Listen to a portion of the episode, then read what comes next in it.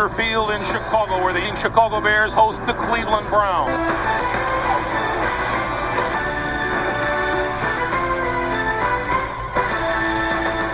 The season has arrived, and preseason game number one took place this weekend in beautiful Soldier Field. Dan Doinks and I, Bill Doinks, are going to review this game as we did all last year. And and Dan, why don't, why don't you kick it off? Kick off, you know, your your impressions of of uh, the first half of the Bears game. Yeah, it was great to finally see football being played after so many months of angst. Is it going to happen? Is it not going to happen?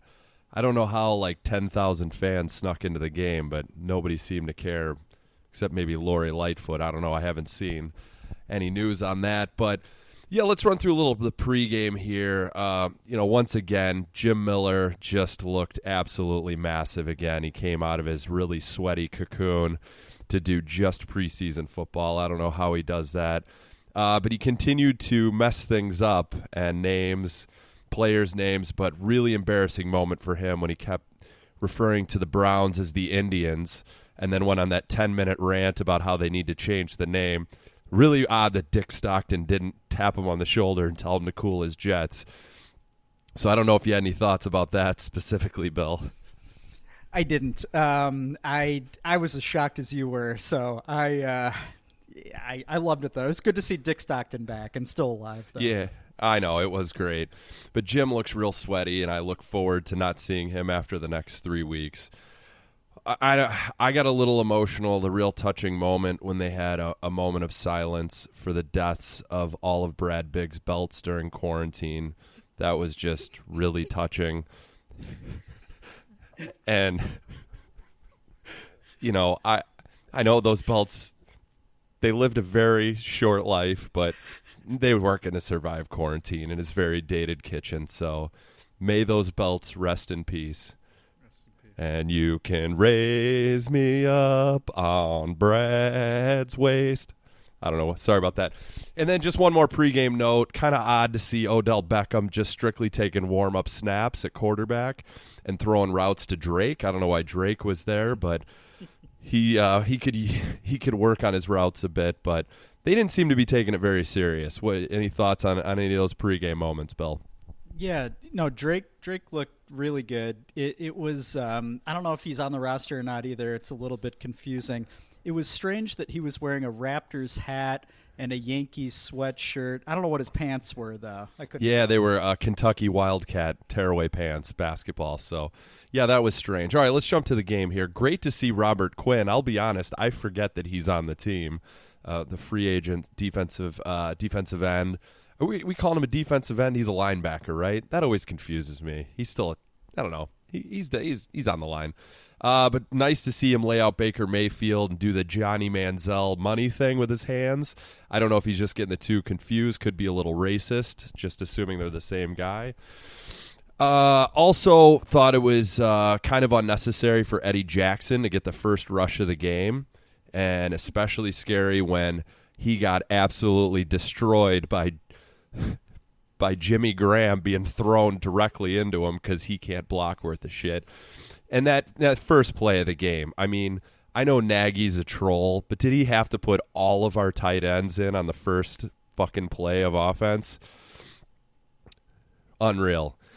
Uh, and I don't know if you caught this that uh, you know Nagy continuing to be a troll, put Foles and Mitch in at the same time as a part of the competition to see who who would actually receive the snap.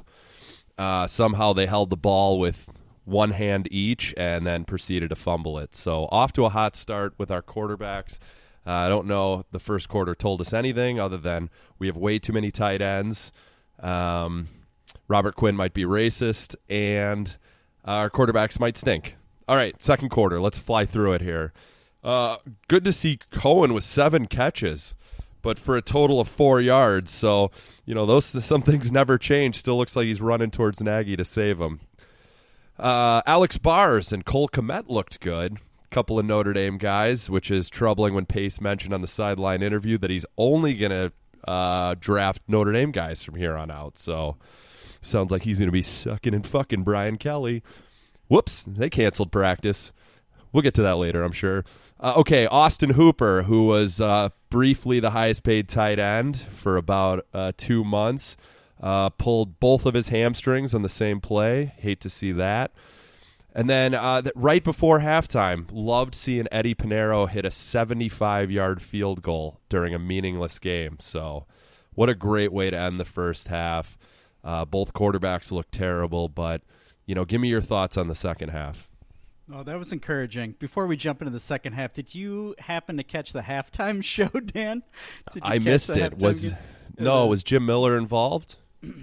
Not at the beginning. They streamed it live for a bit on Fox, which I found a little odd, especially because there were very minimal fans in the crowd. They, uh... I'm excited they showed the performer heading onto the field, and the and the camera was kind of trailing behind. And when they zoomed out, it became clear that this was going to be the Bears' version of the Red Panda unicycle show that you see sometimes during NBA games. Um, I, I, know looked, it. Yep. Yeah, you know it. Um, the performer looked really familiar, and quickly it was apparent that it was Chicago's own Virginia McCaskey that was going to play the role as the Red Panda. I was impressed. I was enthralled. I, I counted four consecutive ceramic bowls that she flipped from her right foot onto the top of her head, all while keeping the unicycle balanced with her left foot. It was incredible. But she had she had one more bowl to go. And I don't know if you remember this, Dan, but somebody accidentally triggered the bear raid siren and just scared the living shit out of Virginia, and she yeah. fell pretty hard.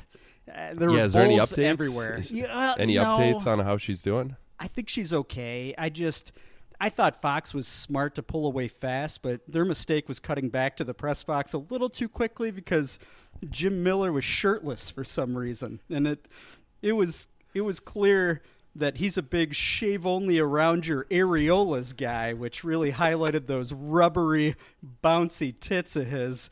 But anyway, the game popped back on shortly after that. My first observation was relief that that Nagy left the starters in. It you know, it'd be hard to get a feel for the quarterback competition if if Nick Foles was taking snaps from Clifton Duck or somebody like that. But he looked Foles looked a little rusty. I know he played a little bit in the first half, but he got his rhythm. He snapped a real rope in the direction of Cole Kmet for a 25 yard gain. I, I started getting excited. But but let's talk about what led off Sports Center on Saturday night after the game. Uh, yeah, late in the fourth quarter, game was tied 13-13. Foles was leading the Bears into the red zone, but the offense sputters to fourth down after Myles Garrett slid around Charles Leno. He hit Foles for a six-yard sack. And I don't know if you saw, but on the sideline, Baker Mayfield was leaping up and down on the sidelines with excitement. And Foles noticed, and he took exception to it. And Mayfield was he was humping his midsection. He grabbed his groin, similar to what he did during the Oklahoma Kansas game. And yep. in response, mm-hmm. Nick Nick Foles went to reach for his own trouser snake, but then he winced a bit when his hand made contact with his pants. But I think early indications he has a deeply bruised right palm, which was caused when his hand came in contact with his giant penis. Uh, but I think he's day to day, so so that's good. No, I don't. Yeah, I think I, I, I just you know I bury the lead. Eddie Piñeiro made another seventy-five yard field goal to win the game. So that was great. Great game yeah. overall, right? Are we worried about Foles? I'm a little surprised he didn't know what he was getting into by slapping his palm on that shaft. Yeah, I, I think I think he's okay. I do. I think the medical team probably knows how to how to deal with him at this point a little bit. How do we feel about the Browns at this point? I think I think they're they're probably better than we think. It's I just think the Bears are probably going 16 and 0. I think that's, you know, it's not the so Browns' too. fault. They played the Bears, right? Yeah. I wonder if Eddie could hit an 80-yard field goal at any point. That wins a whipping. Well, we'll see. I mean, I'm you know, Bears have another preseason game coming up soon, so we'll see what he has up his sleeve. Yeah, well, best best of luck to Virginia on her recovery. Uh, hopefully, she can get in that chapel tomorrow and pray some of those bruises away. Austin Hooper's probably done for the year, blowing out both of his hamstrings, and Foles. All eyes on Foles and his dong. That's right. Well, we'll we'll get into how the Bears are looking here in a little bit on Zero Doinks.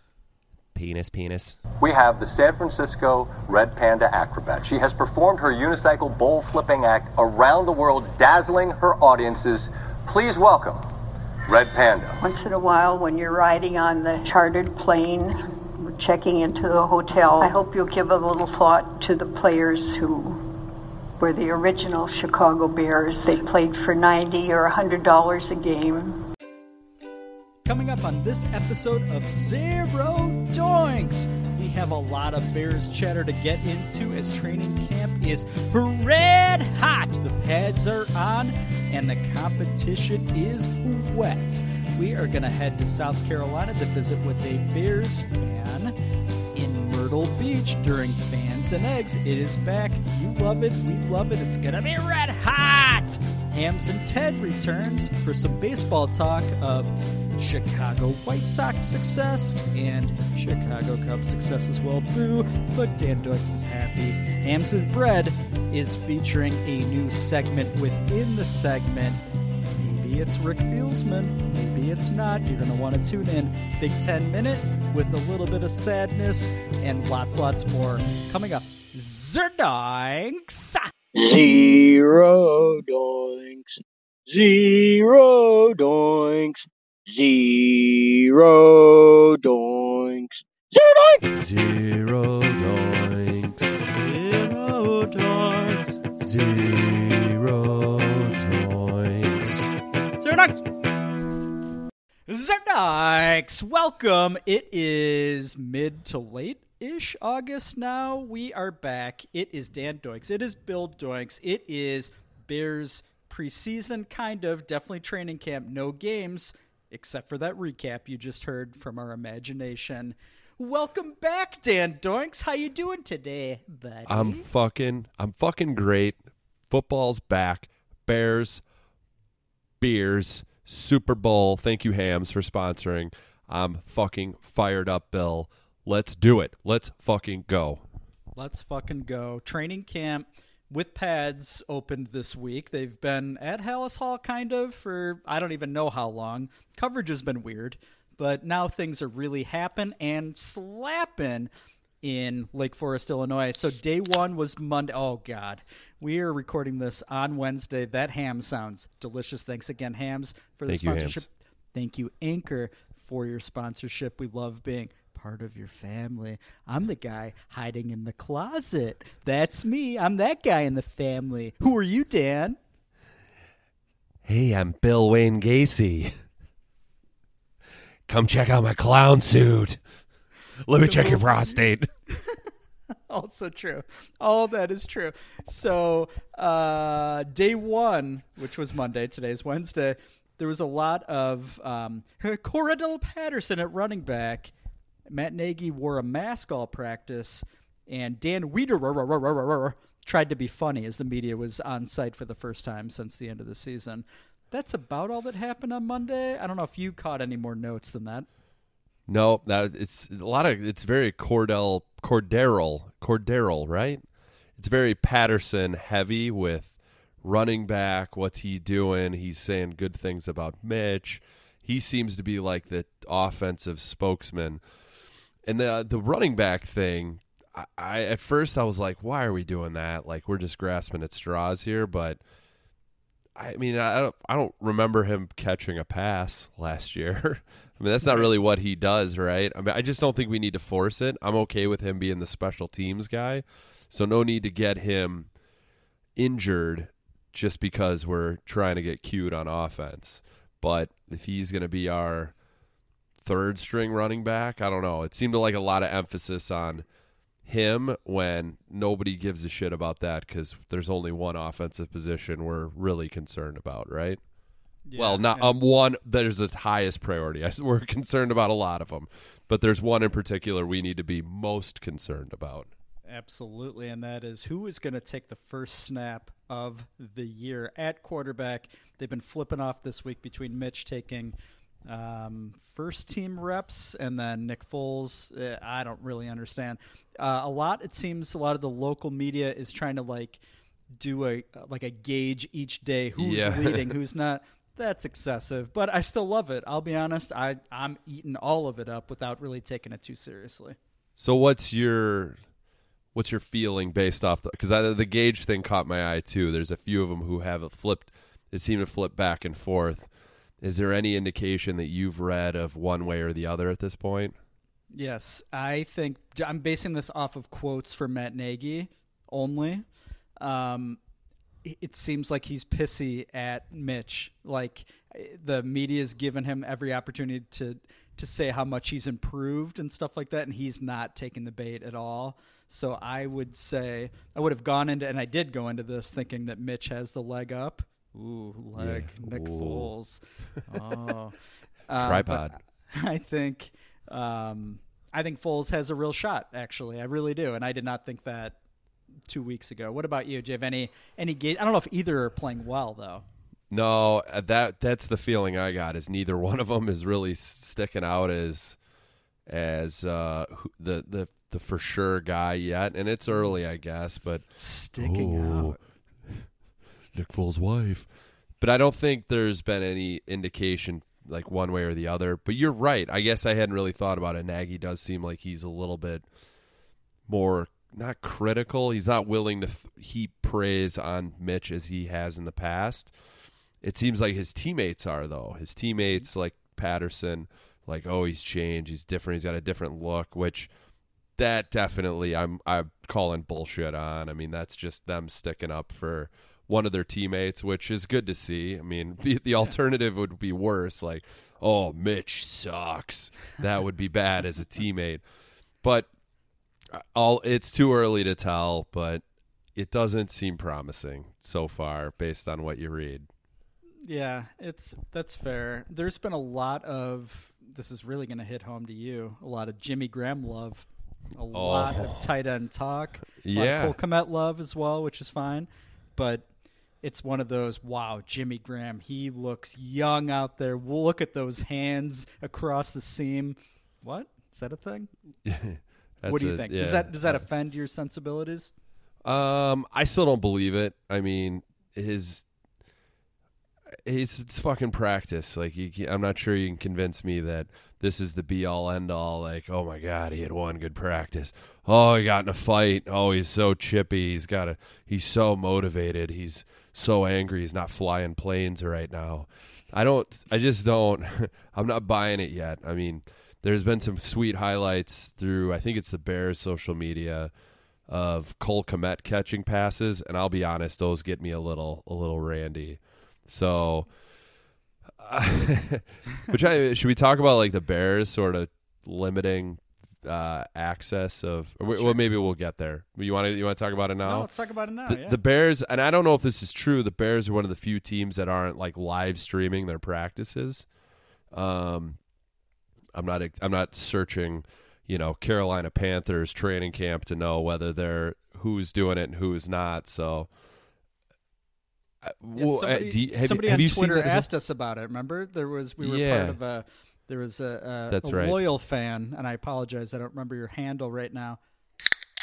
Ooh, that sounded good. Hams, thank uh, you, Hams. Thank you, Hams, yet again for your generosity um, who asked us the same thing, like why would the Bears be so kind of quiet? And it seemed a lot of the theories. I don't know if you agree with them. Is they want to minimize the quarterback competition in the media, but I don't know. I mean, I, I think both of those quarterbacks are they understand what it is, so why would they really give a fuck? So is that Ryan Pace being a bitch? Is that Ryan Ryan Nagy? No. Matt Nagy being a bitch? I don't know. What do you think? I don't think I, I mean, the media is going to spin it however they want to. I mean, if they, if you want fans to know one way or the other and make their own opinion, you would make them, you would live stream the practices. But I'll be honest, we do a fucking Bears podcast. We love the Bears. I'm not sure I'm going to sit there and sift through a live stream of Bears, you know, lineman drills and shit like that. So, you know, I'm going to list. I'm going to read what the what our the guys from the Athletic and the local Trib guys tell us anyway. It doesn't shake me up as much, but I guess maybe sort of makes sense. It's just the whole the whole camp is weird that it's in Lake Forest. It's at the facilities and I don't know. Maybe they feel weird about it, letting people into the into the lair. But uh, yeah, Genius I I don't really I I don't have a strong feeling about it either way. But I think it's funny that they now have this like internal fake hard knocks that they're doing as well. And I wonder if that's a part like they're like, this is gonna let fans see the real Bears, so we don't have to do any more than this. Let's talk about that for a sec now that you mention it. So it is on chicagobears.com. It's on YouTube. That's let's be honest. Let's be, you know, it's 2020 guys. You're not going to chicagobears.com to read what Larry Mayer has to say about the Bears. Let's be real. Um, they had like a 15 minute episode 1 where they showed the facility. It's the first time I've seen a lot of the the updated and upgraded facility. It looks beautiful. Uh, what were your what were your thoughts? Did were you engaged for the whole 15 minutes? Uh, it was hard to be engaged. Uh, my initial thought, if I had to give you like a quick review, I would just say low T, just low T. Na- uh, Nagy pace, they just seemed like they have low T, very calm, very like low low key low T. It was uh, it was pretty boring. I'll have to admit. Like a lot of it, a lot of what I got out of it was the uh, tr- equipment guy talking about Tony Medlin. safe. th- not even No. him. It was like The the, low guy, level yeah. guy who was Yeah. like, "Oh, we go through here and we scan and then we stand six feet apart." And he's not a guy who probably should be on camera for more than twenty seconds. I mean, he's not a bad looking fella. He just it was boring. I mean, am I? But but Nagy. So I think we'll probably talk about the real hard knocks as well. But comparing the two, it was, oh buddy, was it very low key, right? Yeah, it it was it was Ryan Pace addressing. I guess the team. It was hard to tell who he was talking to with his mask. His nose was very red under that mask. I don't know if you noticed. I, I didn't notice "Man, it." Loosen it up, buddy. Like it's fine. You're you're all right. Uh, and then yeah, and Matt Nagy addressing the team was much more chill than usual. I agree. Yeah. I was. I like I love the the tones of, of Jeff Joniak. They should use that more often to pump Yeah, up the, right. the squad, right? Pump up the audience, if you will. Uh, yeah, not like I love the access. That was great. Uh, I love seeing the facility. Like I said, it was fucking beautiful. K- Kudos to the McCaskeys for opening their wallet. Like that, that place looks awesome. Mm-hmm. But beyond that, uh, even like the interview with Allen Robinson and his SUV, that was boring. And he's not It a boring, boring. guy. Like what the fuck? He's not. Yeah. That actually probably was the best part, but it was like every segment kind of it was just it kind of just went too long. Just kind of like it's like that we don't have enough, so let's just stretch these out. It sounds like an episode of Zero Doinks. let's write a jingle for this segment. No offense, Bill. They're all beautiful taken. jingles. None taken. But they, uh, I'll be interested to see if they spice it up a bit after this. But it was, eh. Yeah. It didn't make me. It didn't like. It didn't make me feel like it didn't make me love any of the the players more. It didn't make me feel great. It was just like, ooh, these guys feel like they're going through the motion right now. Motion, motions, motion. Plural. There's one motion they're doing, and it's football. Yeah, that's fair. Uh, the biggest news that came out of the first couple days of uh, training camp: Artie Burns, cornerback, tearing his knee. Not great. Not great. I, I think Jaylon Johnson will beat him out. It just hurts depth, right? It's. Uh, I think DB. I was looking at the DBs in general on the roster. We need more. Let's Yeah. call up Clifton Duck. What is he doing? Is he quacking and eating bread up in Oregon? Is he just? What's going on? We Yeah, need we need more. DBs. Oh, that was an Oregon Ducks joke. I get it now. Um, yeah, that probably I, I yeah that didn't that didn't help things. Jaylon Johnson, well, I'd like to see him start anyway, but Artie Burns, Steelers, right? Was he with the Steelers? Yep.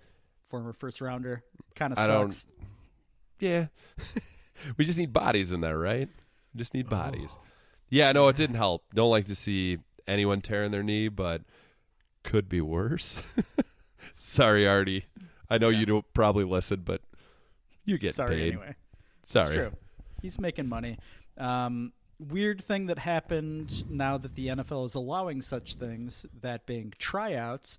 Bears tried out three quarterbacks, and you, you know, again, this is shocking. Sometimes we do a little research. Yeah. You were wondering who the fuck is Mason Fine. Have you Yeah. learned anything about Mason nope, Fine? nope, nope. I have not, but I think that you have, maybe a little bit.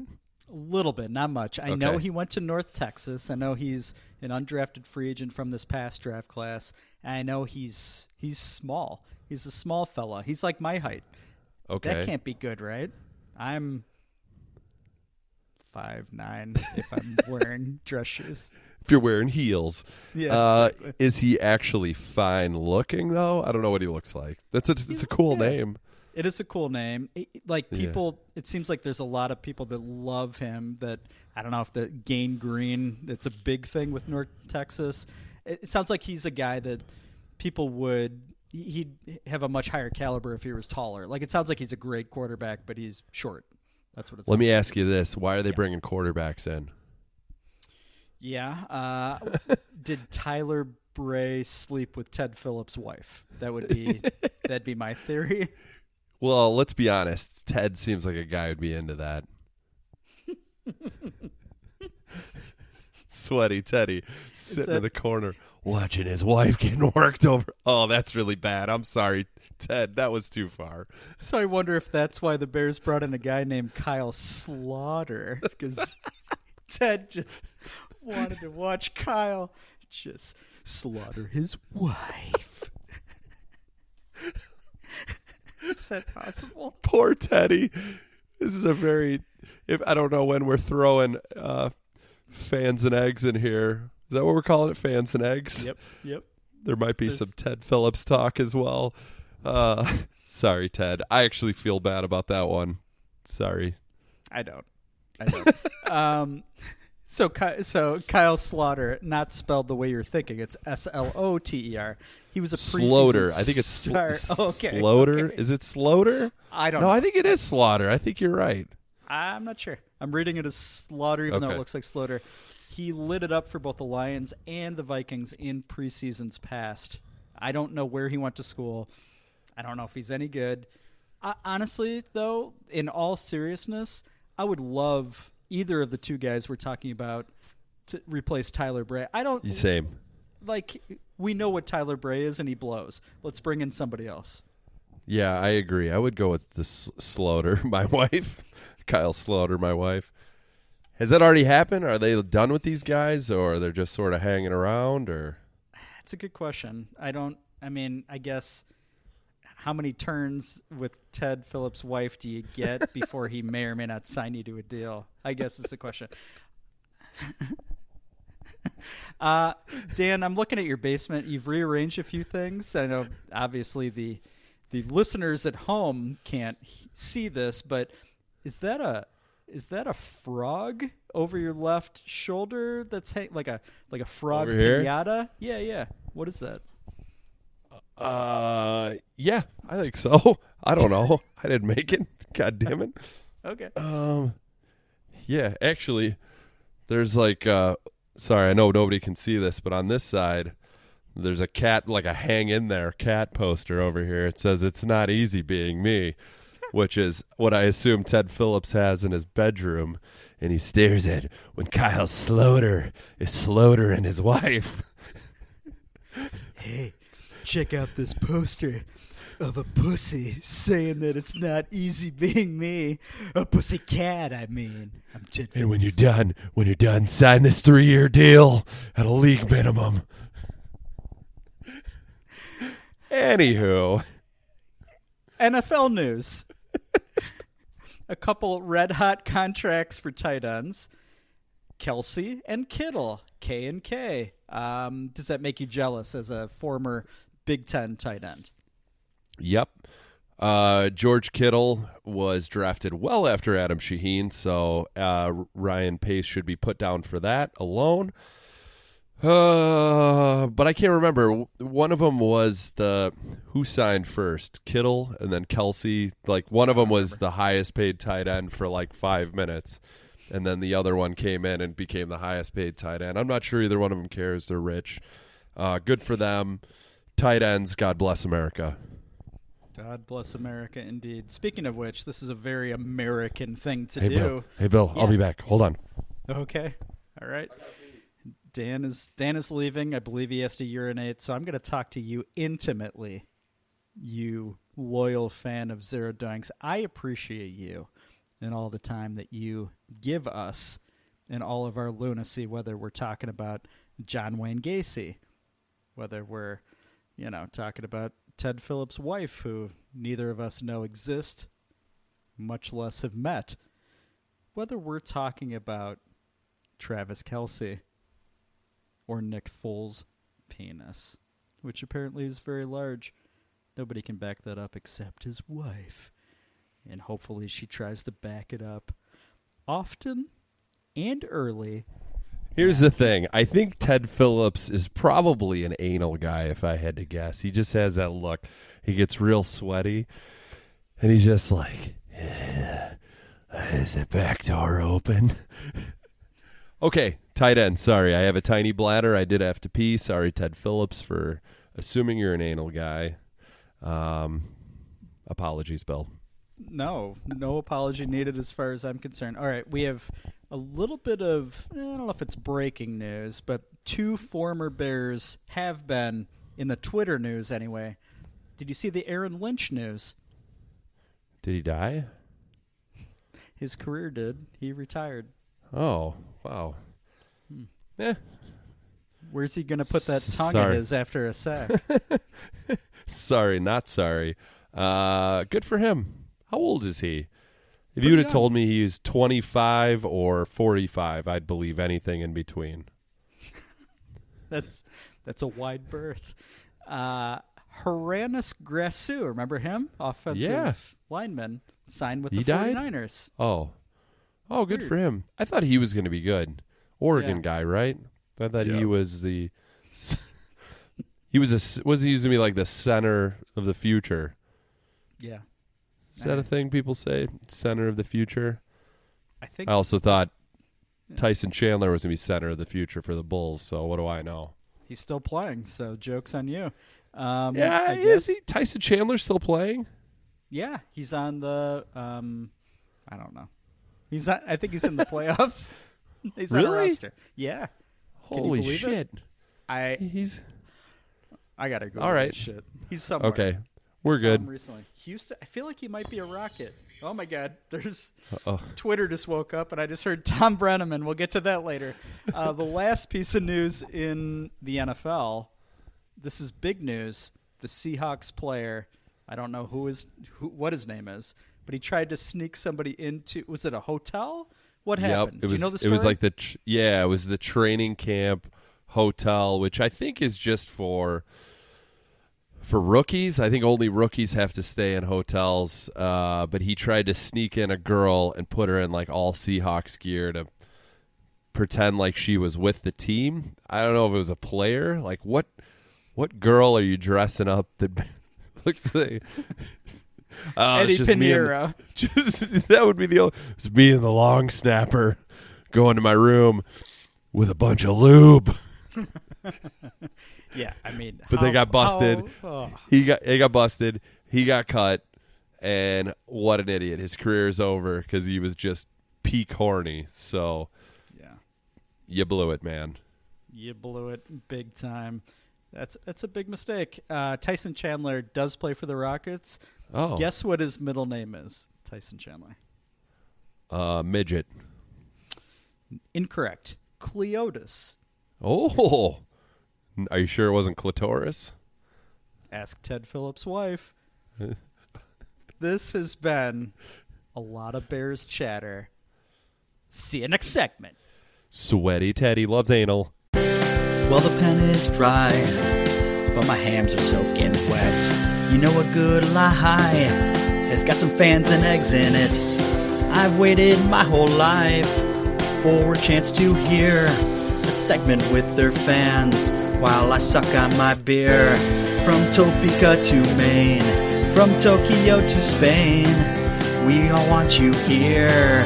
We want you all here. From New York to Fort Wayne, by Greyhound or by train. I guess I'll keep waiting, waiting for fans and eggs.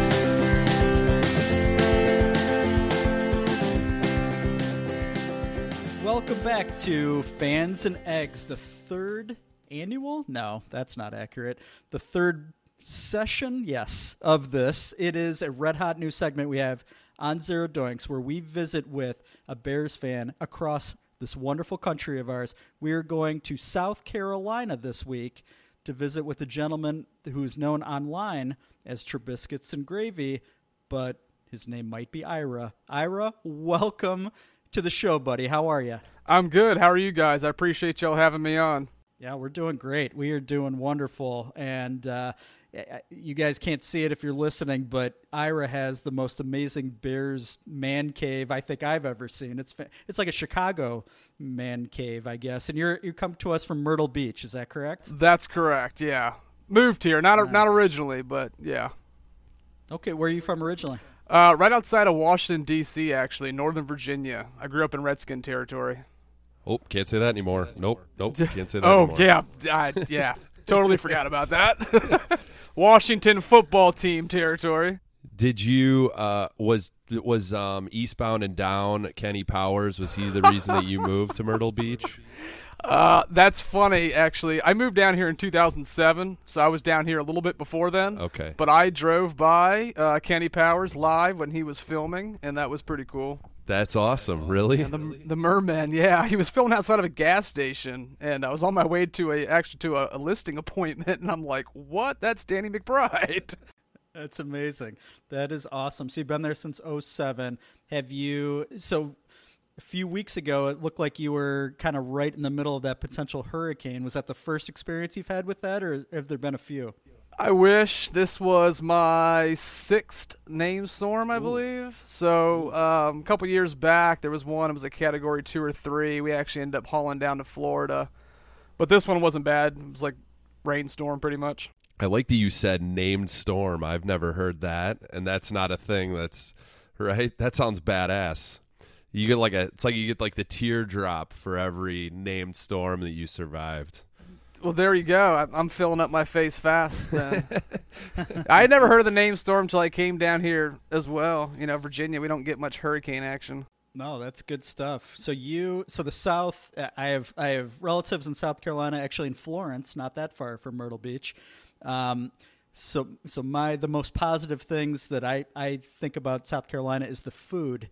Now I looked on your Twitter handle, which is at underscore bear down loyal, if you want to follow this fine gentleman here.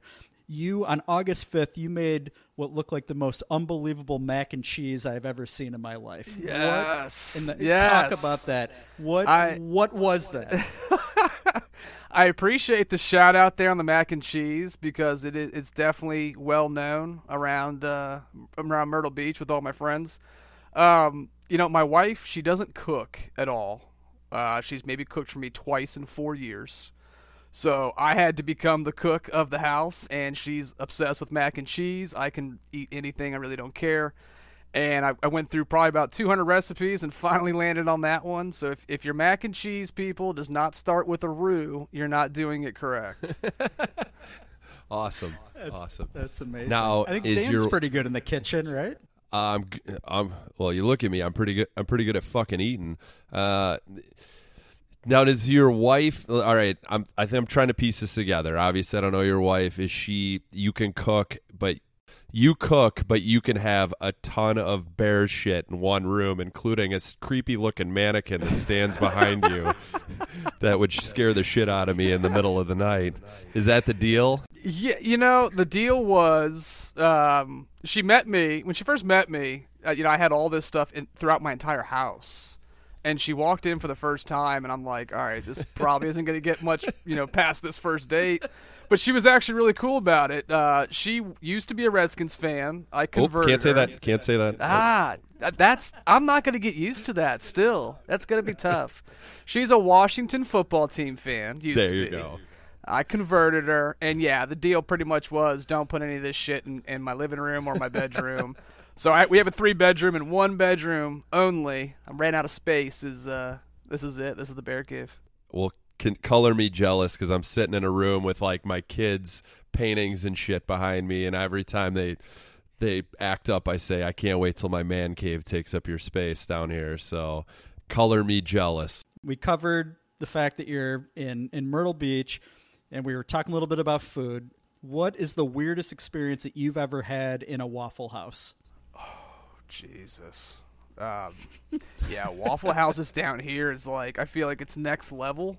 It's definitely worse than uh, Waffle Houses right outside of DC, and those are pretty bad. Um, I would probably have to say th- the one Waffle House we have down next to the beach is, is full of prostitutes normally. Nice. So if you're you're hitting the bars and yeah, nice. Yeah, I don't know, maybe. Uh, but if you're hitting the bars and going to Waffle House afterwards, I mean, you're definitely going to see some stuff. And um, I would say probably 300 pounder walking in nothing but a thong that used to be a thong that you couldn't see anymore. And it's like instant. all right, my appetite's gone. Nice. Yeah. How much do you think? Oh, I I got a follow up question.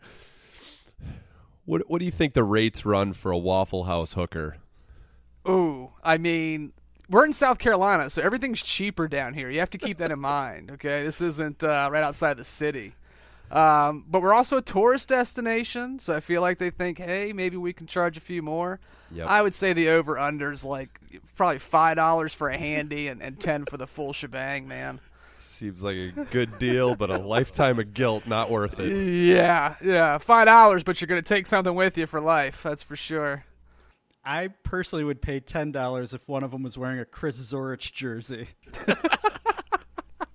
Uh, are we moving the conversation to terrible Bears draft picks here?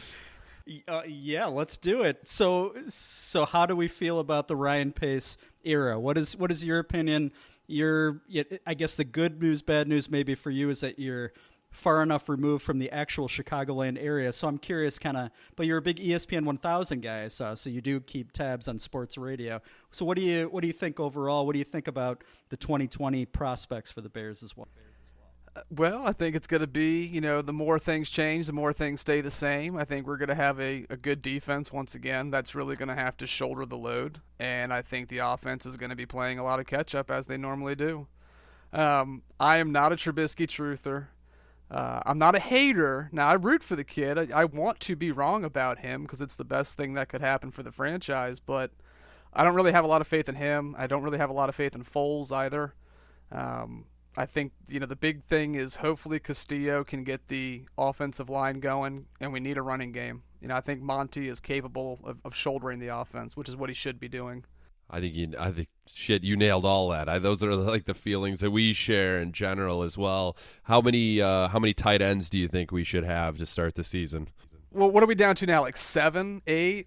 I lost count. Too bad. Um, I I see them keeping four. I, you know, I think you know Jimmy's obviously a lock.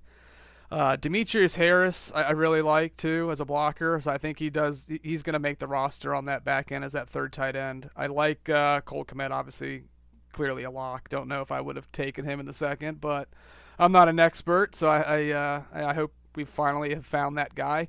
But I think you know I was reading something interesting with Cole Kmet. I think that kind of means that we're going to shift to more of an outside zone rushing attack, which I think would really fit this offense the best. You know, one cut and go for Monty. Um, so, and Bill, you, you, you asked me about Ryan Pace, and I'm rambling here. I think it's 50 50 for him right now. You know, obviously the Trubisky mark is going to be the biggest stain. Uh, Adam Shaheen right after that in the same draft was pretty bad. But he also inherited a terrible roster, you know, after Trestman. There was zero defense on here. He rebuilt it.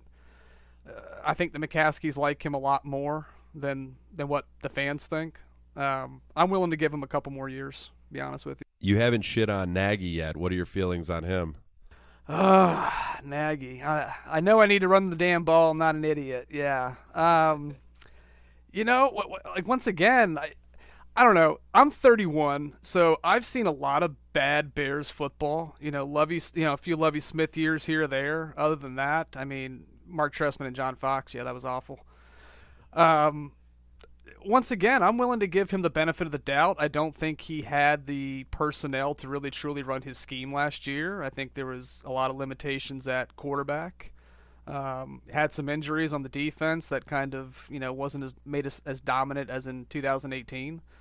Um, I like Nagy, but th- you know this year he really has to show that he can call plays without you know Santa's sleigh and all these little trick gadget plays.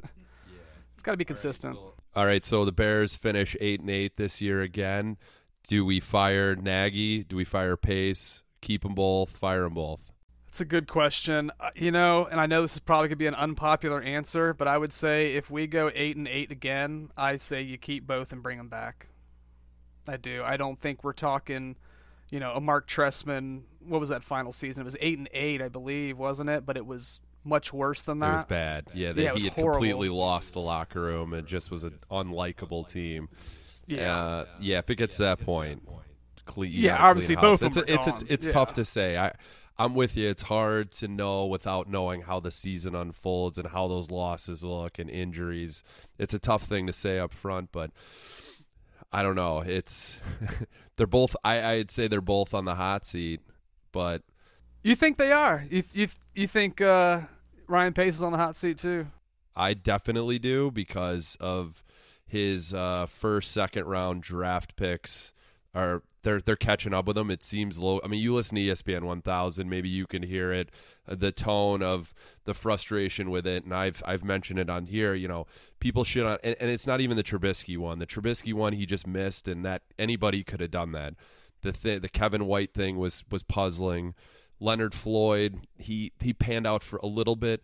But I it, Adam Shaheen is absolutely unforgivable unforgivable for me. So um, if he goes down, that would be top of the list for me personally.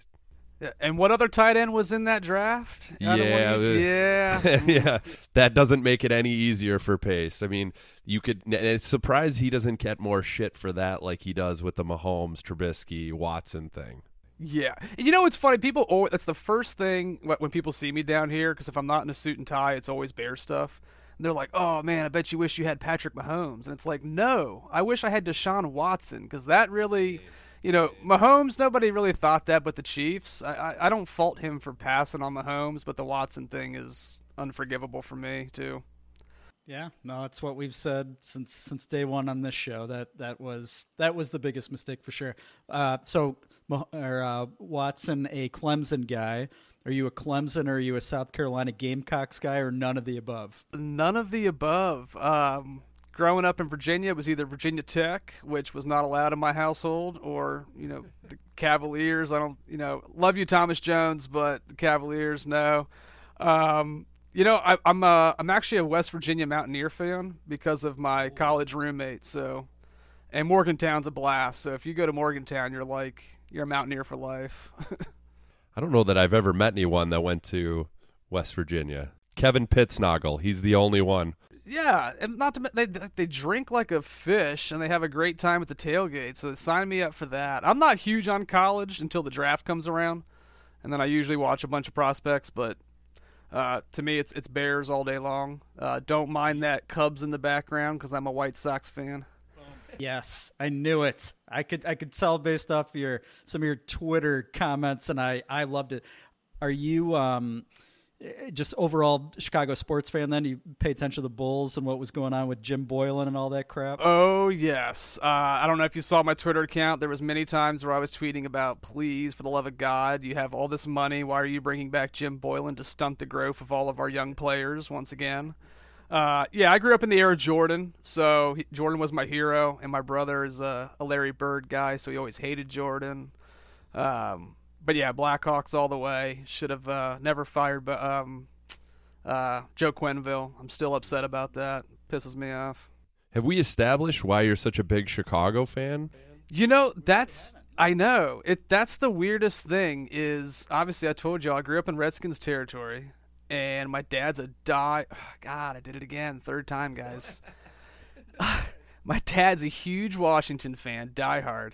And my brother is a diehard Packers fan. So I almost feel like I did it out of spite. But ever since I can remember, I've been a Bears fan and I have not missed a game since I was nine years old. So I got an incredible streak going. Not, that's live too. Not missed a game live since I was nine. Well, Ira, let me ask you this: If you were forced to live with one of the following, who would you pick? Would it be Sweaty Teddy? Would it be Jim Boylen? Or would it be the CEO of My Pillow, Mike Lindell? oh man, that's the trifecta. Um, well, it's definitely not going to be the My Pillow CEO because that guy would drive me nuts. Uh, that guy's a, a, a loon. No, not him. Uh, Boylen, he would probably have me running sprints nonstop, and I'm not doing that. So surprisingly, my answer would be Ted Phillips because I would have some choice words for him, and I'm pretty sure only one of us is coming out of that house at the end. Uh, in case you're just joining us, this is Fans and Eggs. We are serving up a hot dish of conversation with Ira from Myrtle Beach, South Carolina. Wait, wait. Can I? Can you hold on a second? Hold on a second, Bill. I like this is totally off. I like the way you said, in case you're joining us, like this is a fucking radio show. Are people just scanning through and they're like, oh, wow, I'm glad I caught this, just hit that 30 second fast forward until that moment. I like that you said that, like we're, we're Jay Hood and Kaplan here. How do y'all feel about that, by the way? Feel, that new lineup I feel that good about doing. it. I feel real good. We we are not huge uh, Mully and Haugh fans on the score, so we were looking for local competition. So yeah, I'm all about it. I don't know how Dan Doinks feels about it. I, I was unsure about um, Kaplan. Uh, not didn't love Kaplan solo, and I thought he would be an asshole about sharing the spotlight with someone else. But that show's been decent so far. I, I I've always liked Jay Hood. I think he's I think he's good. He's solid. They're a good balance so far. So no, I'm, I'm Mully and Haugh. They suck. So Ah, it's good to glad to have good local competition. Yeah, for sure. True, true or false, Ira? You we established you're from Myrtle Beach. Were you playing bass for the Kid Rock tribute band that recently played at Myrtle Beach's Suck Bang Blow? that biker bar. They did not seem socially distant at that bar. There, it was. It was. I saw it on Facebook. I'm not a big Facebook guy, but I saw it. Yeah, I'm not a I'm not a Facebook guy either. And I Suck Bang Blow has quite the reputation down here. Uh false, I was not the bassist of that Kid Rock cover band. No. Um love you Kid Rock, but I'm not not joining a cover band for you, brother. Well, Ira, on that note, I think we ought to wrap up. Fans and eggs, thanks, buddy. I really appreciate it. I hope you can be our South Carolina correspondent as the Bears rattle off a 16 and 0 season coming up. I I would be honored to. Bill and Dan both. Thank you guys for having me on. I really appreciate y'all. It was nice talking to you. Yeah, thanks, man. Uh, Let us know next time you're in Chicago, if ever after this pandemic. Let's slap down a hams. Hell yeah. I'm down for that. I'll bring the beers. That's cool. The last thing you want to hear when you need your auto insurance most is, Thank you for calling. Please listen to your list of 46 possible service options. which is why when you choose USAA Auto Insurance, you'll get great service that is easy and reliable. 24 7 online service for claims, access to roadside assistance, and more. All at the touch of a button. Start getting the service you deserve. Get a quote today. Ability to receive a quote depends on membership eligibility. Membership eligibility and product restrictions apply and are subject to change. USAA means United Services Automobile Association and its affiliates, San Antonio, Texas. Here we go. Hams, hams, hams, and Ted. Hams, hams, hams, and Ted. Hams, hams, hams, and Ted. Hams, hams, hams, and Ted. Baseball talk. Here we go. Hams and Ted. Here we go. All right, Hams and Ted. Some little bit of baseball talk. Our teams are playoff bound. If the, if the season ended today, we'd both be in the playoffs. So good for us. To go ahead and pat myself on the back and the balls. Uh, be careful, Nick Foles. Cubs are hot, but I need to hear first. How are your Sox? We're taping this now. The Sox may have just won five to three, so they? that's an update for you, Bill. Did they win? Did Colomé get They the won. save? They won. Yes! won. Yep. Under nine Yes. runs may have hit for your old pal Dan here, so uh, I'm rich. But that would be hams and bread talk. This is hams Whoops. and Ted. Sorry. We love talking baseball. We love talking all sorts of things. Abner Doubleday, let's dig him up. Let's bring him back. What do you think he's thinking about a doubleheader with seven innings only? What do you think Abner would say? He's rolling around in his racist grave. Can I be honest with you, Bill? Yeah. I don't know who Abner Doubleday is. Should I, I know who that is? I think he's the guy that created baseball, right? What? I think. No. We need to Google that. Jesus created baseball. Mm. Good point. if Jesus was sitting Hmm. in front of you right now, what would you ask him if you had one question? If he said, "You know what, Dan Doinks, I got two minutes here. What what you got?" Who killed JFK? What if he told? What would you go with? What if he told me? No, no, I- yeah. What, well, what if? Well, what if he told you a the answer and b what if that answer was Mike Singletary? Well, I'd try to get in touch with Mike and just determine why he did that. Mm-hmm. How about you? What would you ask him? I would. Um, I'm I'm between a couple questions here, but the number one question is, what is inside a hot pocket? I think you should ask Jim Gaffigan. I don't want to ask Jim Gaffigan anything. He's got 10 kids and he's not funny anymore. He's really not. he's the clean comic. I'm the clean comic. I read the Bible, speaking of Jesus. No offense. You ever like just Jesus. you ever just see like I don't eat seafood because there's sea bugs. This has been a Sunday morning segment. Sunday morning news. What's it called? That CBS Sunday morning. Oh. He does one of those. I don't know. Beazles told me about it. Okay.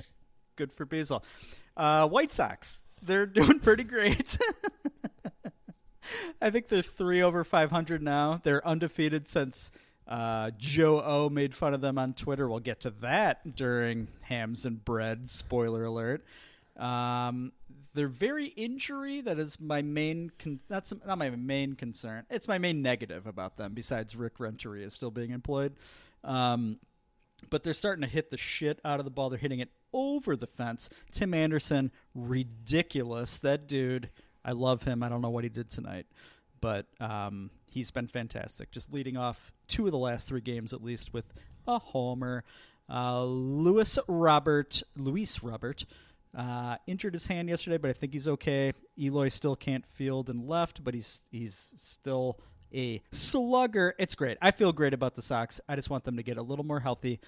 Dan Doinks, let's not bury the lead again. The Cubs, number one with a bullet. I think they are they the best in the National League right now. They might be.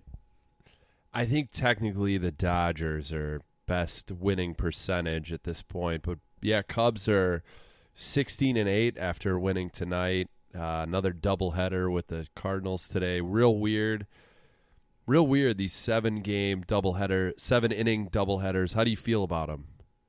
I'm okay with them. Um, I understand why the league is doing them. Is that something that you think will carry over? Like I, I heard speculation on the radio that they could. That that would be weird, right? Post COVID, if there is such a thing. Uh, I I actually love it. I think it's awesome. They're quick games, and they do back to back. I think the between games it's like forty five minutes.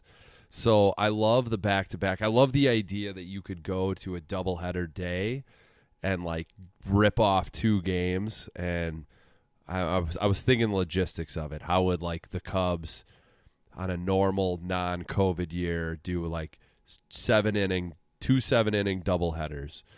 So you could serve beers all the way through to like maybe the fifth inning of the second game. You just stay. You don't leave. That's still that's a lot of drinking, but that'd be decent revenue wise. The only thing was they'd lose out on some game day tickets, I guess, because typical. I don't know. I'm overthinking it. Who gives a shit?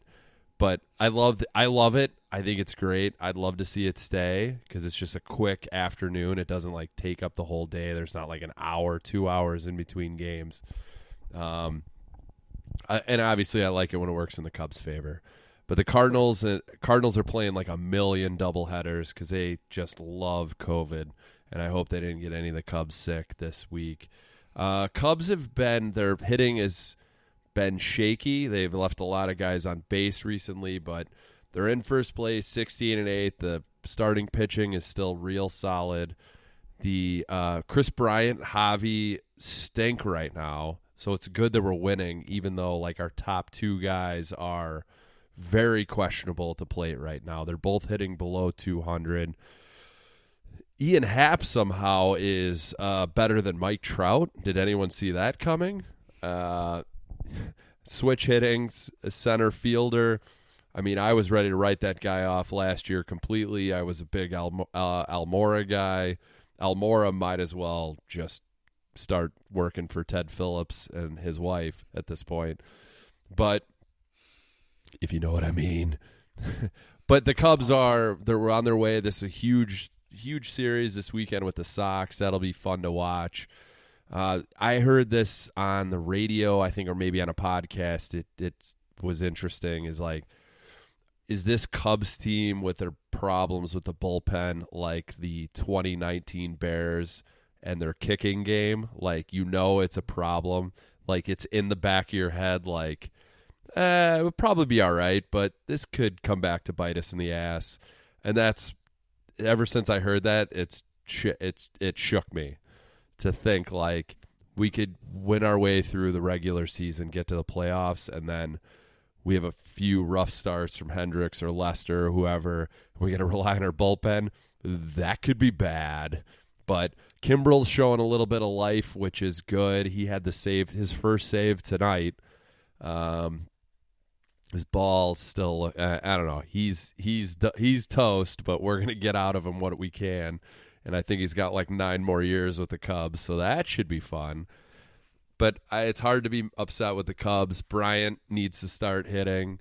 He's a little dinged up right now. Javi just looks completely lost. So once those guys get going, I mean, they'll be they should be in great shape. So go Cubs. So you mentioned that this weekend is Cubs versus Sox.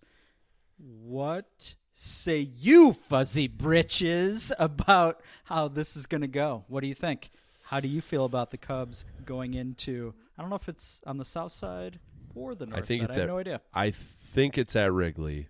Okay. I'm like 60 per 69% sure about that. 69.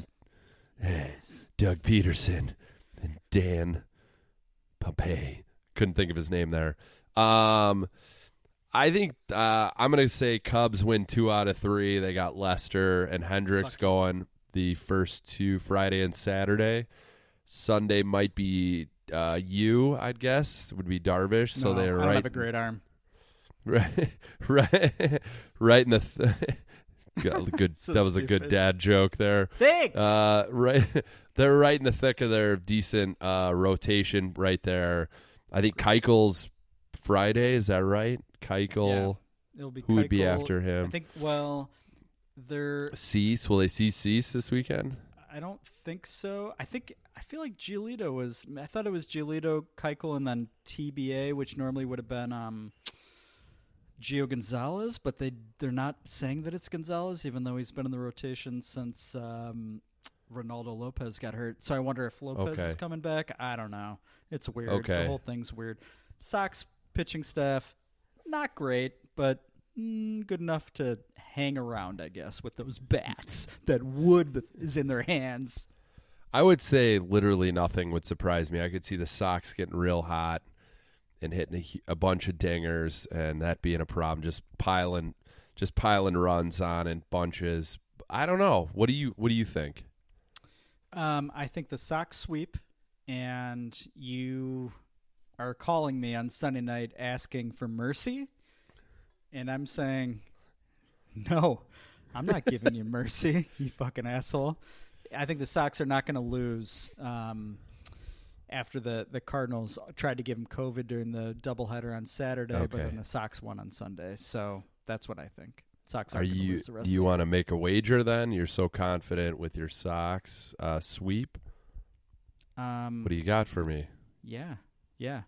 Uh, if the Sox win the series, No sweep. You said sweep. okay. If the yeah, well, let me put it to you this way: if the Sox simply win the series, you give Ted Phillips' wife pearl necklace, But if the Sox sweep, you got to enter her from behind because I think you said Ted Phillips enjoys anal. That's my wager. Shake hands. I don't even know what to say. No, no deal. What are you, Howie Mandel? You're Howie.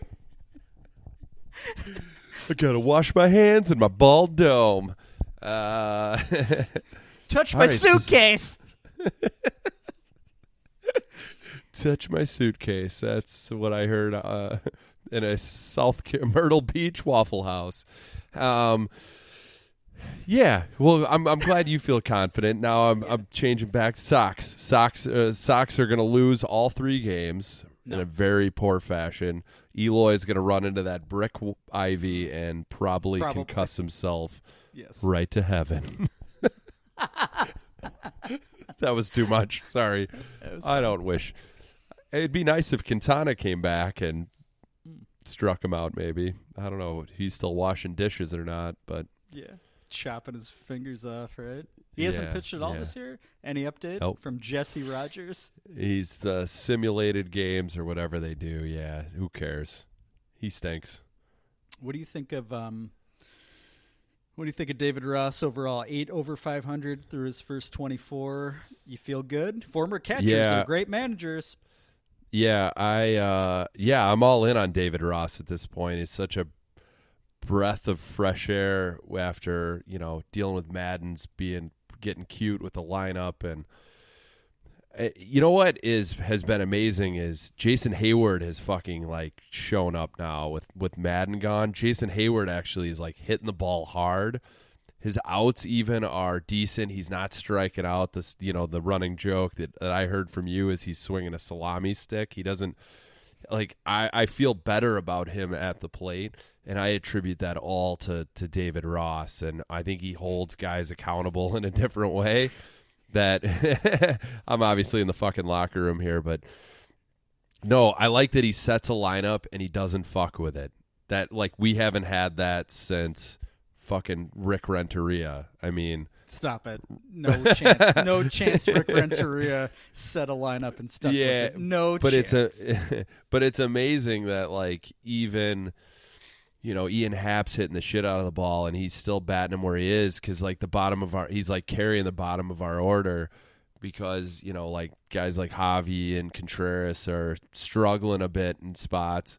So you know we have we, when you get to the bottom of the lineup, it's not complete dog shit. So I love that he sets a lineup. It's his every day. He gets guys in and out here and there, but you're in the starting lineup until you you completely bottom out, and then he'll throw you in. And Kipnis has been a you know I I kind of fucking hated Kipnis before this year, but he's been a solid second baseman. He's hitting the ball. I thought Nico was going to be the guy, but Nico Almora, uh, they're kind of the guys on the outside, just hitting here and there. So that I all in on Ross. Like he seems like kind of a no bullshit guy. And and kind of to transition into another thing I wanted to talk about is that uh that Fernando Tatis hitting a home run, a grand slam on a 3-0 count that his own coach called him out on it, which was fucking bullshit. Ross and Ross, like they asked him about it the media, and he's like, kind of like, "Fuck yeah, swing away." Like, I have no problems with that. Like, don't throw him a ball right down the middle if you don't if you want to get them out. Like the unwritten rules thing is complete bullshit. And you seem like a huge unwritten rules guy. Oh yeah, absolutely. I am old school. I am Charlie Hustle. You run to first, no matter what kind of dribbler you slap into the infield. No, of course not. Fernando Tatis should have swung. They're they're up like seven to two or something, and their bullpen sucks. And Yeah. it wasn't even that late in the game, so it's like you can't just say, okay. This pitch, I'm gonna hit a grand slam. Like it still takes fucking talent to do that. So, like i i- there's no given. He should Tatis of all guys should have the green light every time there's a 3-0 so fuck the old school people that I assume would be Rick Renteria actually. I bet he would have a big problem Yeah, because he's a big bunt guy. Well, I mean, here's the thing: is like when are the pitchers ever not accountable for these unwritten rules shit, Thank right? you. Like why are they the most sensitive pussies ever? Like, oh, you showed me up, I threw you a pitch and you hit it over the fence. Oh, be nice about it. And, and like don't these guys get paid off of stats? Like, doesn't Bryce Harper didn't he make three hundred hmm. million dollars because of his fucking home run stats? course, So you asking Fernando Tatis to like just lightly tap a ball into a double play just so you feel better, but it's gonna it, it could be a portion of what'll hurt his his dollars at the you know when he's up for a contract. Fuck you. And his coach, like they should have Oh. just fired his coach on the spot. Like, are you fucking kidding me? They clearly made him apologize, and I love that all these players came out and said, "Don't don't apologize. That was awesome. You do you." Like just fucking grow up. And you see I love that the the next night the same pitcher was in. Did you see that? when he The same when he pitcher was in and he stole uh, third and they were yes, out they had a huge lead. It was like, Awesome. yeah, fuck you, bitch. Seriously, Like seriously. that's so and that's the reason why baseball's a dying sport is cuz you don't like fun. You just don't like fun at all. You know And what's so- not fun either is Rick Hahn trading James Shields for Fernando Tatis. That's also yeah, not that's a that's That a tough one. That's that's a tough one, but you know, when you trade Eloy Jimenez and Dylan Cease, you know, I get it. Yeah, there's For- there's mistakes. You know, you can't Yeah. you can't hit a thousand. Not even Ted Williams did. this is Tatis is Tatis is a sweet player though. That is. one's tough. awesome. He's It- awesome. It, it is tough. It's tough to swallow. The good news is we signed his brother, weaving the White Sox, because I work for their front office. The White Sox signed his brother, who I'm sure is just as good as he is. Right? He's got to Yeah. be like the same guy. I think so. So What's his will name? tr- Mm, he has a he has a uh, Tito. Tito Tatis? Tell me that's true. Damn I don't. it. I don't know. That would be true. an awesome name. That would be awesome. We need like somebody that follows us during these shows and and feeds us these Google facts because not a big research guy. We've we've established this from the start that we're not big research guys. So if you're still listening and you haven't figured that out, you dumb. You dumb, but we appreciate you listening anyway. Yeah, thank What you. is Thank not you so much. Yeah, absolutely. Uh, what is equally as dumb was Thom Brennaman's comments tonight during the Reds broadcast. We will visit that in the outro because we're running a little long and we've got bills to pay. This is a radio show, as you heard on Fans and Eggs. I love pretending it's live. This has been Hams and Ted Baseball Talk. Here we go. See you next Here we segment. go. Unwritten rules. Sox are going to sweep. Fuck you. Fuck you, you dick. Fuck you. David Ross. I hope you give Ted Phillips' wife, I got a piece. Simone, around her neck. See you next segment. Hams and bread. Hams and bread. Hams and bread. Hams and bread. Zero doinks! Yes. Yes. Zero doinks! Yes. Come on. Go. Zero doinks! Push the ball. Push the ball. Hams and bread. Go. Sausage! Yes. Go. Kick it in. Hams and bread. Let's go.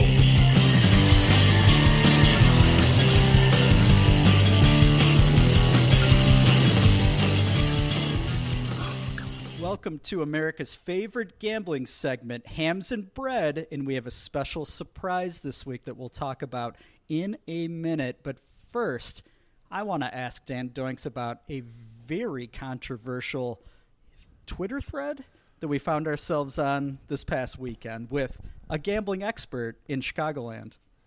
Yeah, if you uh, are curious of maybe a personal account of one of ours, you could follow this thread and figure out that puzzle. Because you and I, for some reason, were we having too many hams? I think crack that one open. Speaking of which, Oh, yeah, Yes. again. Nice, Uh, yeah, I think so. I, I definitely had, I was slapping a little bit. I don't know about you. so we were passing gifts back and forth of trolls, and then it, things just got a little out of hand. and I may have created a. Well, let's say let's how many gifts do we throw back and forth? Probably five apiece Yeah. in a matter of like twenty minutes.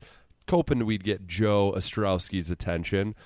I don't even remember what the original tweet was, to be honest with you. He was making And- fun of the White Sox, and you you called it to my well to Oh, Zero Doink's yes. attention. You you That's may right. have. I don't know if that was I may have, or not. or Yeah. someone I know may have. So it went back and forth for a while, and then I, I maybe decided to make a uh, a meme that with Joe's big smiling dumb face that says, "What if we kissed?" in Joe Ostrowski's Twitter comments. And that got us blocked by Joe. I don't know why that was what. Do you think he just it shook him to see his own face? And a, Yes. I, it had to be it, right? Yeah, I bet he's nervous that that's like a thing out there now, which it's not yet, but it's absolutely going to be. It is going to be a hot meme. All right, I'm I'm just I'm just spitballing here, but do you Yeah. think that meme deserves its own Twitter account? Oh, now Kissing and. Joe Ostrowski's t- Twitter comments, Now we are talking. where Would we he just report that? He'd probably report that account, but who cares? well doesn't matter. We'll find out. Well, we will find out. Uh, yeah, that was pretty pretty soft by him, but you know what? I kind of get it. And I, at first, I thought, you know, I kind of I'll miss his bitching about not being able to gamble on golf on betrivers.gov or whatever it is. and then I thought, I'm not getting, I'm not going to miss him at all, at all. So you know what, Joe? I hope you live a happy life. Maybe I'll see how you're progressing on your Peloton workouts. and taking a look at you today on uh, some other gambling Twitter handle, you need to work a lot harder, buddy. You're a lot huger than I was expecting. no offense. No offense. Uh, none taken by me. Ooh, Sox Math is on right now. You a Ooh. Math guy? I've I've never slid my answer in quickly enough, so not really. No, I'm not that smart. Coach, I'm, I'm. Coach Cuse is a big Sox Math guy. I'll see him sneaking it in every ah. once in a while, and I just always answer with 69.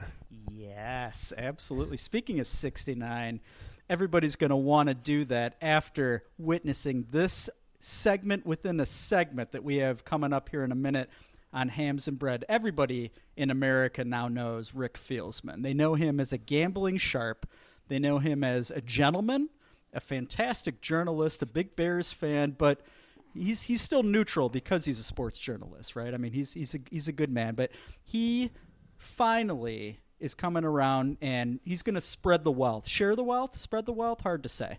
And we are going to have coming up here in a second what we're calling hams and spreads, which is part of hams and bread. Dan, are you excited to hear what Rick has to say? I can't wait. I mean, it's not shocking it took this long to get something out of Rick. Uh, I would also classify him as a complicated masturbator as well, the, due to the lack of thumbs. So uh, I'm happy that he finally gave us some beef here, and can't wait to hear it. Without further ado, here is the first ever hams and spreads. Take it away, Rick. Spread them. Hi, this is Rick Fieldsman. Hams and spreads. Hams and spreads. Rick Fieldsman. Hams, hams, hams, and hams and spreads. Rick Fieldsman. Hams and spreads. Hams and spreads. Rick Fieldsman. Hams and spreads. Our buddy Rick Fieldsman. Hams and spreads. Hams and spreads. Hams and spreads. Hams and spreads. Rick Fieldsman. Ricky Fieldsman. Rick Fieldsman's my dad. Hams and Spreads, featuring me, Rick Fieldsman. Hey, fellow doinkers, and welcome to the inaugural and potentially final episode of Hams and Spreads, a white hot segment where me, Rick Fieldsman, Bears beat reporter, British royalty enthusiast, East Chicago resident, and part time Victory Auto Records employee provides you with winners and only winners so you can collect all the free monies available. Now, I know what you're thinking. But Ricky Fields, what makes you qualified to provide us with so many winners? And that's a stupid question. My betting specialty is Premier League corner kicks and point totals and quarters for NBA games, but I spread my bets far beyond my comfort zone. You want numbers? I have successfully turned $3,600 in bets into $3,500 in wins over the past two months, and that is the kind of performance that I can guarantee for you. And if you're not sure how to place bets, Ricky Fields is here to break all that down for all of our great listeners in the state of Illinois. First, jump right over to betrivers.com. Type in promo code RickFieldsman, all one word. You will get an error that says that promo code is not valid. You then type in promo code 250match and they will match your deposit for some guaranteed free monies. By the way, Bet Rivers not a sponsor yet, but this is a free life hack for you doinkers. Okay, baby, let's get started with printing monies. Here's the first pick. Hams and Spreads, Episode 1, Pick 1. All right, it's all kicking off Thursday night, August 20th, 8:10 p.m. We have game 2 in some round of the NBA playoffs where Clyde Drexler's alma mater, the Portland Trailblazers, are facing off against Frenchman LeBron James and the LA Lakers. According to Bet Rivers, the last matchup between these teams was January 31st, 2020. And since this is game two of the round, I'm going to go ahead and assume no one is updating the Bet Rivers website. Well, Rick digs deep into the stats for his fellow doinkers. I'm going to let you in on a little secret. Portland is going to win this game. Why? Roster review. Sure, the Lakers have a player named Kyle Kuzma, which is a cool name, and he is number zero, but guess what? He had no assists last game, and assists win basketball games. Who do the Blazers have? A guy named Gary. Gary Trent Jr., to be exact. He played 31 minutes.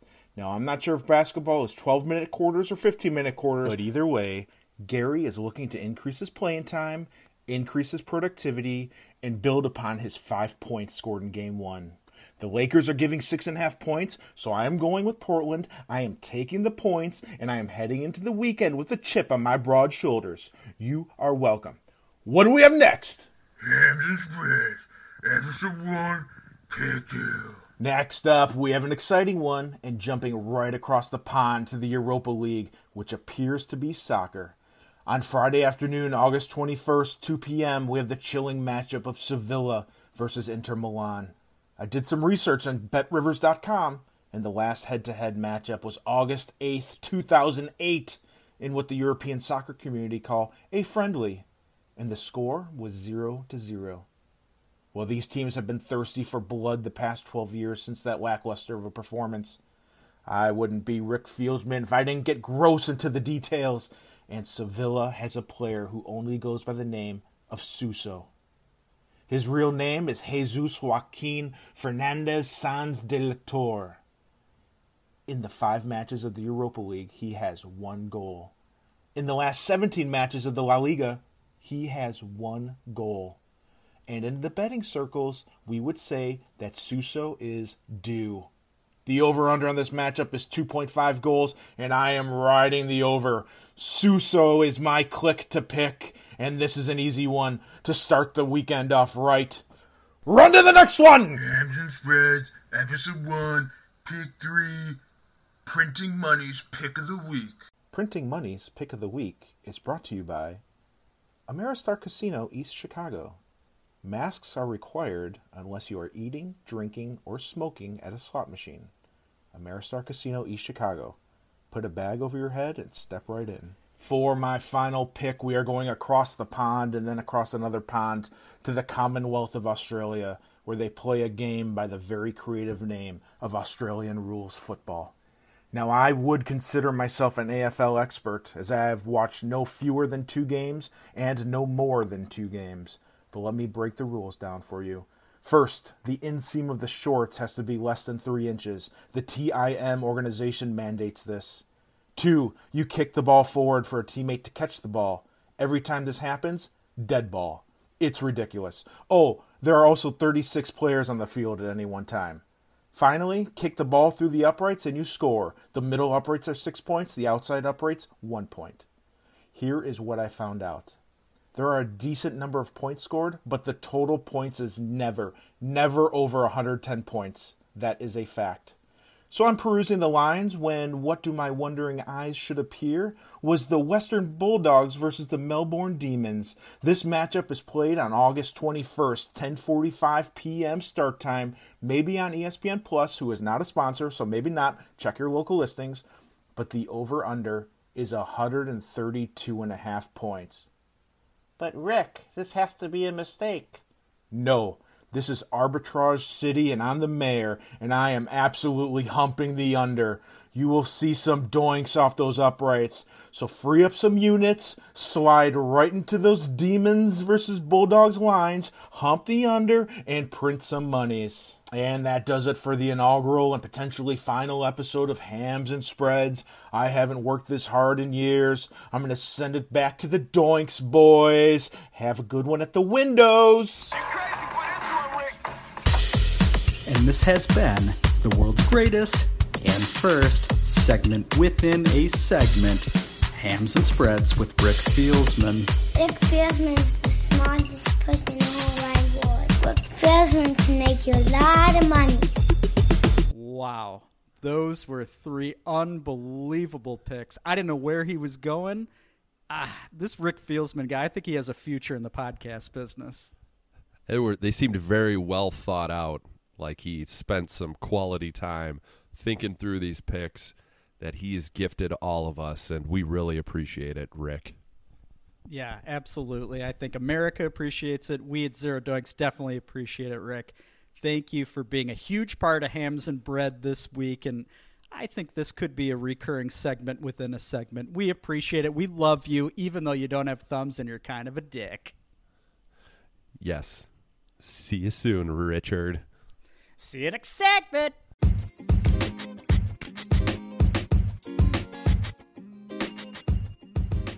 If you ever wanted to follow us, do it at Zero Doinks. Instagram at Zero Doinks. Twitter at Zero Doinks. Slip into our DMs, wet, wet, wild. If the hams are a slapping, don't come a slapping. If the hams are a slapping, don't come a slapping. At Zero Doinks. Weirdest Big Ten minute, and I love it so much. Big Ten minute. A bunch of fat, pale Midwesterners just roaming around Pasadena. You love the Illini, and I have a life. I bleed orange and blue. Gophers minus three is my pick. I respect your love for the Illini. Shove it, shove it, shove it. Row, row, row, shove, shove, shove. I'm like pretty much the only Gopher fan that people know. Ooh, two Big Ten minutes and consecutive episodes. That could either mean incredibly good news, like last time when Ayo and Kofi announced their return to Illini basketball, or it could mean bad news when the Big Ten football season hath been canceled. Hath been. I think it said that in the good book. Dan Doinks. You're a Gophers fan. The audience knows this. I'm an Illini fan. The audience ignores that. You guys are supposed to be amazing in football. I feel horrible for you, and I want to hear your words. Take it from here. Thank you so much, Bill, for respecting my privacy up until this point. It was going to be, I think, a good year for Gopher football. Our top receiver opted out, though, well before all of this, so that was a problem. The offense was gonna could be a little rough, but PJ was gonna row that boat all the way to the national championship, which was gonna be in Pasadena. I have no idea actually. Um, yeah, it was a sad day, like kind of a cock tease of the schedule release and then the cancellation. I guess we shouldn't call it cancellation, right? The postponement because it's being pushed to the spring technically. So, um, yeah, sad, disappointing, but I get it. I think our our feelings on COVID are pretty well known at this point. The the aftermath of the cancellation and how different schools have reacted to it have been fascinating. I've been I've been bummed, but I've been more interested in how Nebraska, Iowa, Ohio State, Michigan, Penn State have handled all this. I don't know if you have any thoughts. I definitely have thoughts, but I need to hear yours first. Yeah. So first of all, I think we we as the Big Ten. I'm just going to speak for the Big Ten schools that have been in this forever, basically representing Illinois, Minnesota, and others. Nebraska, get the fuck out. I want you out of the Big Ten. That's that's how I feel about you right now. Fuck you, Scott Frost. Like See me after ass. class. yeah, that was Get outta actually here. how great was that when Nebraska's like, "Well, we're gonna go play football in the Big 12," and the Big Ten's like, "Uh, go for it. You're out." And they're like, "Oh, okay, we're sorry. We didn't mean it. We're so sorry." And is there is there anyone more delusional than a Nebraska football fan? Like, the, uh, when was the last time they were good? It's been a while. It's been longer 80s? than since 90? Maybe that- We're good. Yeah. that's right. I would say the Illini in the last 20 years have been just as successful, if not more, than Nebraska football. they've been they've had higher highs. They have also had lower lows. Illinois football. So I'm not going to brag about that, but fuck you, Nebraska. And you know what? Let's let's put Iowa on that same level too. Without the Big Ten, Iowa is a bunch of corn cob ass munching assholes, right? Aren't they? Yeah. Like, don't fuck over the Big Ten, Iowa, because you will find yourself on the side of a road eating Steve Alford's leftover wife vagina. Well, what do you Oh, what I'm do you playing think? Mad Libs. Well, oh, all right. Wh- why do you think they would fuck over the Big Ten? They wouldn't, but I think they're. Are they on that same? Maybe they're not. I not a big research guy. Are they part of that like six team like let's just all play each other during the fall situation, or is Iowa not part of that? I think they might are. Be I think off. no. I think you're right. So, But that's not ha- that. that. so I don't think out. that's. I don't think that's even real, though. Right? I think that's just No. Twitter gossip or gossip, Twitter gossip. Mm. Here's here's the thing with Iowa, and this was the the parents of a player. I was gonna look it up, and then I decided I don't give a shit. The parents of a player who drove to Rosemont to hand deliver a note to demand that they know more about why the Big Ten canceled the season. Are you fucking kidding me? Like what what more do you need to know? Are are you just fully admitting that you think COVID's fake? That this is not real? That you're like, I demand to know what the doctor said. Now look at it from the Big Ten's perspective. The doctors actually did you see the Big Ten came out with a statement today? No, They were just so I was going to ask you because Yeah. Illinois did Illinois parents of players did they threatened to do something similar like did you it wasn't really like a doctor thing it was Yeah. okay somebody says that the presidents had a vote on it. Some didn't like they want to know about that. They they understand that covid is not a hoax. I cannot speak for iowa but i feel like the illinois parents are like just let us know if you had a vote or not and if you did and it was and, and you guys actually voted no then cool we're fine with it where i don't know how what the iowa parents are saying or the i don't know you tell me dan Yeah, so inform me so I think the the idea, not the Illinois side of it, but the idea with I think Ohio State was in the mix, Michigan. It was tell us how you came to this decision. Okay, and I thought that was pretty clear that this vote to continue on or not was between the presidents of these universities and the chancellors. I don't, what's a fuck? What's a chancellor? Is that like a dean of students? What is that? I hear that, but I don't know what that means. guy. Do you know what that means? I have no, I Mm, went to Catholic like a- high school. There's might have been one there. I don't know. So, so the the vote was with these presidents of the school, the the the fucking people who run the the campuses. It wasn't the athletic directors, and you said, "Hey, should we have football?" And I think it was like almost almost unanimously, no, don't have football in the fall. So that Or was the fall question, sports. though. Eh, yeah. So that I think that's where it was confused. That's where the Big Ten is fucked up, though, where that if that in fact happened, clear as day. But the Big Ten, but there's been rumors, whatever the fuck that means, that there was no like formal vote, that it was like a collaborative talk. I think the Penn State president, I don't know if the Penn State president, or it was the AD, said that they their understanding was there wasn't an actual vote. So I think that's where the Big Ten has, and maybe that's where they came out Okay. today with something that I missed. So what if what if it was what's his name? Ware Kevin Ware? No, not Kevin Warren? Ware. Warren. Is, it, is Kevin Ware the guy who broke his leg for Louisville? Do I have that right? Do you remember Oh. that guy?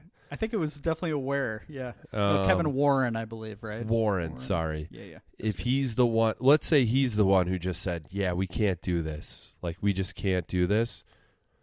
Okay, so it, would they have been satisfied with that?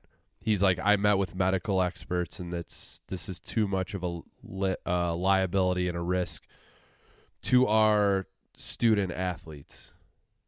Like, is that is that not okay? Like, it literally, I don't think right. anything they could say they could.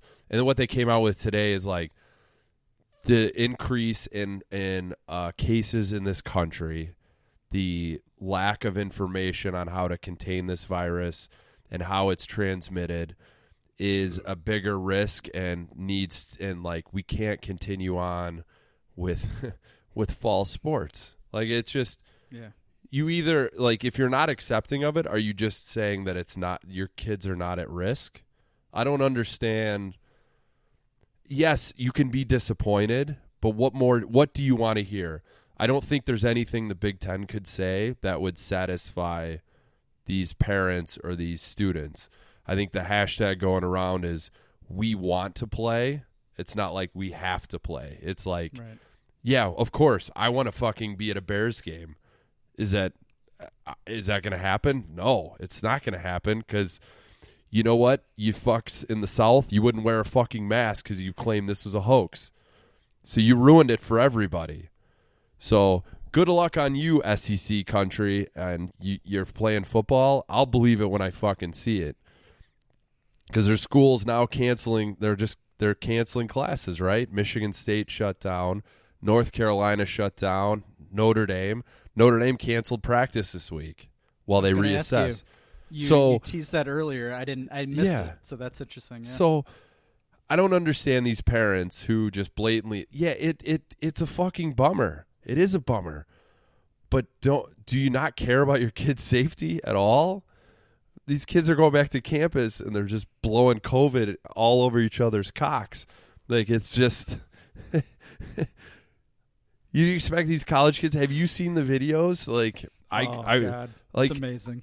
I went to you know I, I Illinois Illinois State. I've seen videos, and that's just a podunk fucking college in the middle of nowhere, and there's just packed parties everywhere. They've been in school like a week, two weeks. Like Michigan State, I think, has had, or no, it was Notre Dame had like 200 some coronavirus uh, positives come back. And I see the Iowa bullshit. It's like, oh, let's take the the the population. It's only one percent of the population of Iowa that has COVID. It's like, you know what it should be? Fucking zero. It should be fucking zero. So these parents shut the fuck up. Maybe just for once be like, ah, I love football. It's good for my kid. Maybe we can wait till the spring. Let's just figure it out. Yeah. I don't know. What do you, What do you think of? Um, did you see Jeff Brohms, uh, the Purdue coach? Do you see his proposal for spring football, or did you not catch that? I did not, but I, yeah, no, I, I had a thought, but I'm just gonna keep it to myself. I feel like he's cater. I, I, from what I could tell from where he was dispersing it, he was catering to a certain Indiana crowd. I mean, I think this is like a po- I think it is. Maybe not you, Phil. Uh, I think this is a, it's it's all rolled into one, right? It's a it's is it a hoax? Is it a political thing? Is it a different uh, comfort level with the virus, whatever it is? But I'm willing to bet that like Nick Saban knows this isn't happening, but he's not saying it because he just doesn't want to. He's he's catering to his fan base. I think Jeff. I got the sense Jeff Brohm's doing the same thing. That could very well be true. Uh, Jeff Brohm, former assistant at University of Illinois. Thanks, Jeff. Can't remember. Was it under Tim Beckman? It might have been. Oof, that's a weird choice. Weird choice. Uh, so. the Brohm You know who- squad. I do enjoy. I know Brohm- some Purdue yeah. guys. The Brohm squad, which I love. I love that. Yeah. No, they're they're actually he I think he's a pretty good coach. Not relevant to this conversation. I would say that um, Minnesota and Illinois coaching staffs, at least from the head down, PJ and Lovie, very reasonable and level-headed. They're very much like you know, eh, we're just rolling with it. Well, let us know what you want us to do, basically, as opposed I would to like, agree. Everybody else. It feels like James Franklin is, you know, in between rape case cases, probably from Vanderbilt. he's uh, he's very outspoken, and and I understand. I can't even think of the guy last name Day, right? Ohio State coach. Ryan Day. I yeah, he's Yeah. got to be fired up. Like he publicly has to be fired up. He has no choice, Yeah. basically. Right? I don't know what he actually thinks, but but I think I think Mhm. our guys good good for us, good for the Gophers, good for the Illini. I agree. I think it's. Um, I was trying to sift through PJ quotes today to see if I missed something, and you're right. It's very level-headed. Like this is. It's di- uh, just like I'm saying. It's fucking disappointing, but it is what it, it's like. The world we live in. He's like, Yeah. we're just gonna carry on and practice and do what we can to be ready for whenever that the time comes. Let me ask you this though: What do you think PJ Fleck does during all of this off time that he's going to find himself having? Like, what?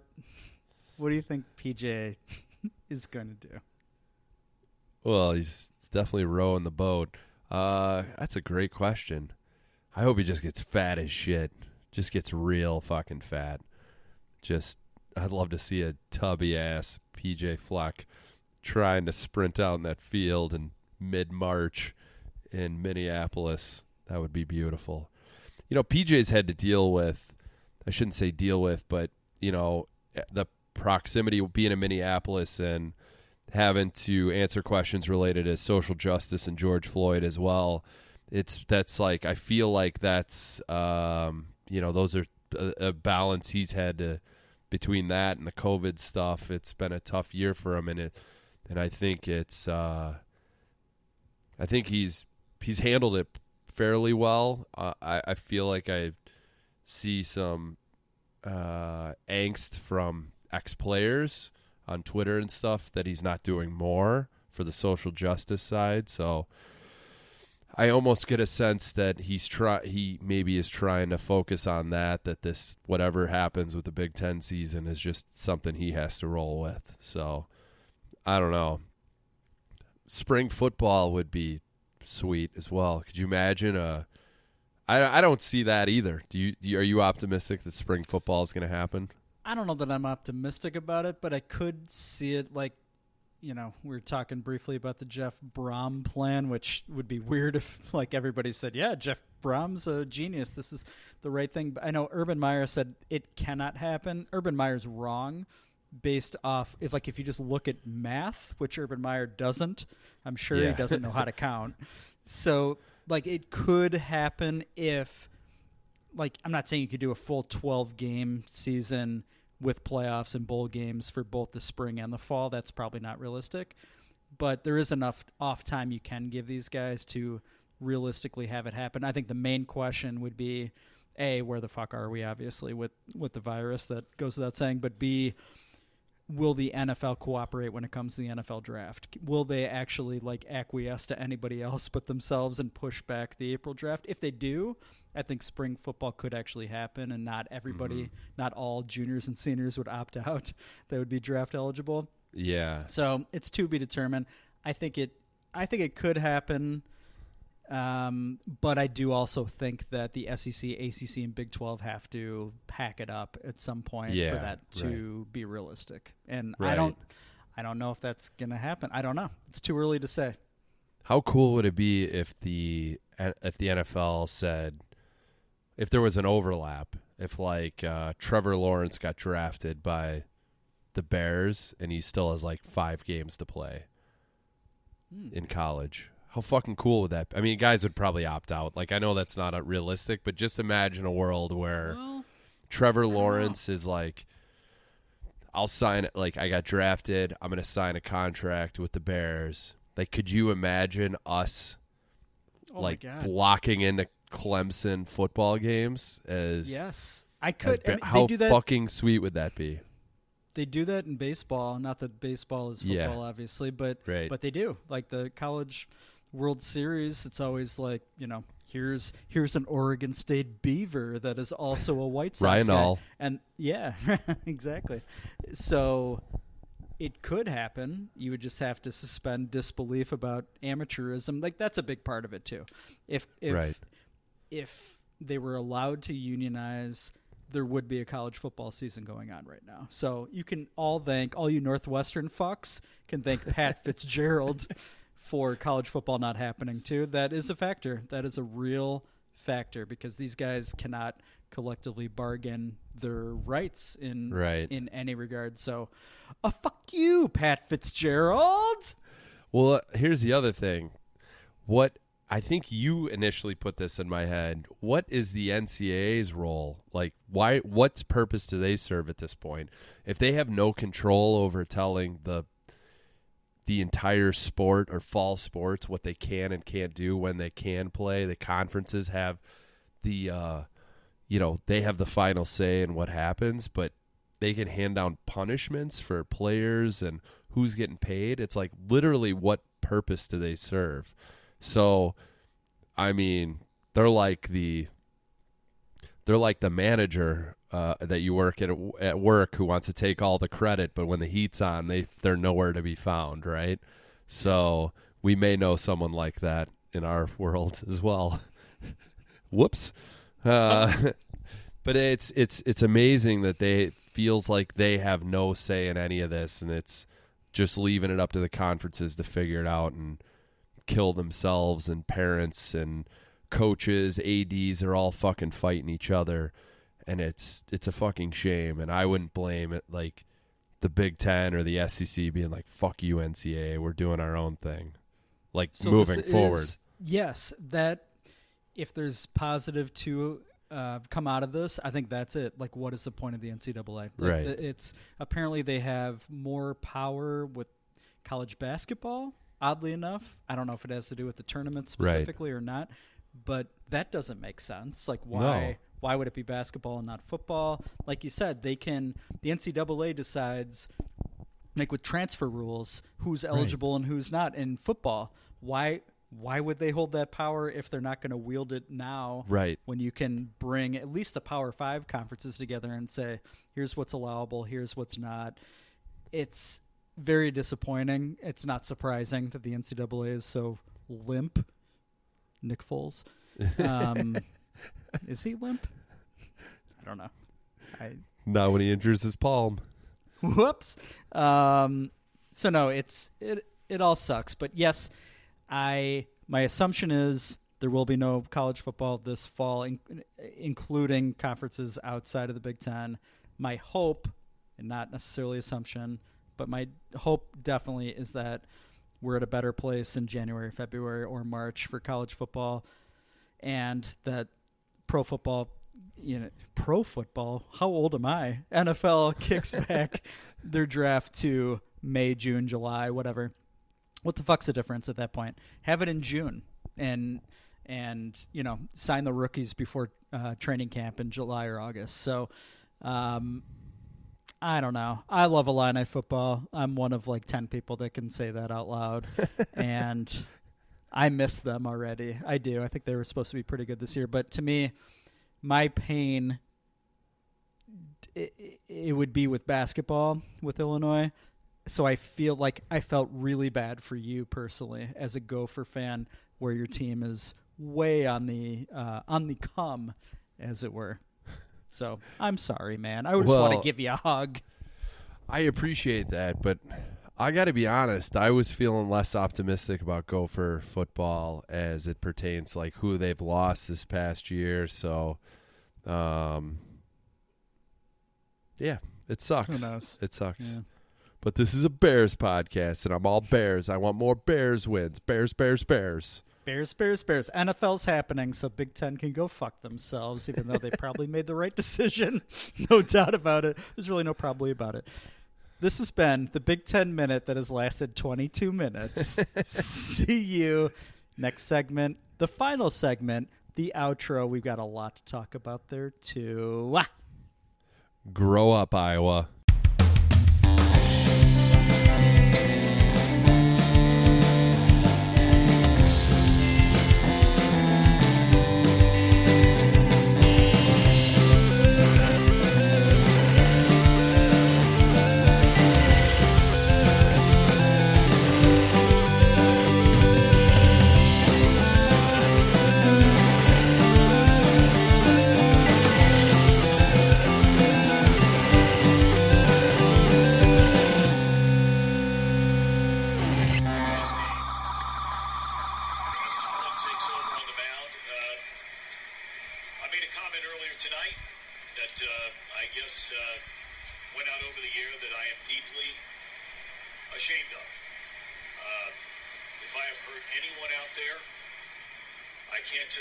I say from the bottom of my heart. I'm so very, very sorry. I pride myself and think of myself as a, a man of faith, as there's a drive in a deep left field by Castellanos, it will be a home run. And so that'll make it a 4 nothing ball game. I don't know if I'm going to be putting on this headset again. I don't know if it's going to be for the Reds. I don't know if it's going to be from my bosses at Fox. I want to apologize for the people who signed my paycheck, for the Reds, for Fox Sports Ohio, for the people I work with, for anybody that I've offended here tonight. I can't begin to tell you how deeply sorry I am. That is not who I am, uh, and never has been. And I'd like to think maybe I could have some people that uh, that could back that up.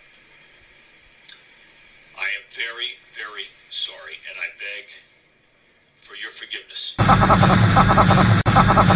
We're wrapping this shit up. It's August 19th as we're recording this, August 20th to be released. Thank you so much, Bill, for all of your editing. Uh, hams, thank you, Hams, for sponsoring all of our shows, and we hope we don't embarrass you, but if we do, sorry, not sorry. All right, so Tom Brennaman or Thom Brennaman, whoa, did he have a rough evening? Hot Mic City, but I'm guessing he says a lot of vulgar stuff with cold mics. What's the opposite of a hot mic? It'd be a cold mic, right? Oh god. So, y fuck that guy. He's been he's been smacked before. He's gonna get smacked again right off the air. His career's got to be over. What do you think, Bill? Yeah, it sounded like it with his apology that we, you know, uh, a little behind the scenes here at Zero Doings. We're on like 14 different text threads, and half of them are talking about Thom Brennaman's big time error with that not so cold mic, where he uh, he said a slur about the gay community and then apologized meekly. I would describe it as a meek apology that you Yep. heard coming into this segment because we absolutely are barring that audio. Um, not great, not surprising though. Part of the part of the smack from season one of Thom Brennaman was he seemed like a like a pretend holier than uh, not a pretend holier than thou, a an actual holier than thou type of guy, where just a dick, an absolute dick that oh this isn't this isn't who I am. I'm what do you say? I'm a man of faith during his Yeah, uh, the- apology. That's gross. get out of here. Stop it. Don't use that as a shield, man. There's a lot of there's a lot of religious people that would not say these things. I'm sure a lot of like, eh, should I say? Is that accurate? I don't know. I'm not. I don't know. so I shouldn't. I shouldn't speak for these people. I don't know. I'm confused. Oh I'm- yeah, it's all good. Fuck you, Thom. But you you and I were talking about this off air. If he said that, if he felt comfortable enough to say that while he was at fucking work in any fashion, what does he say at home? What does he say amongst his friends? So I I think you I saw, you know, I, I think we've seen these jokes like he's to now be like, "Oh, I got canceled, cancel culture and shit." Like just don't be an asshole don't be a gross asshole and say that uh, you know when you're wearing a microphone.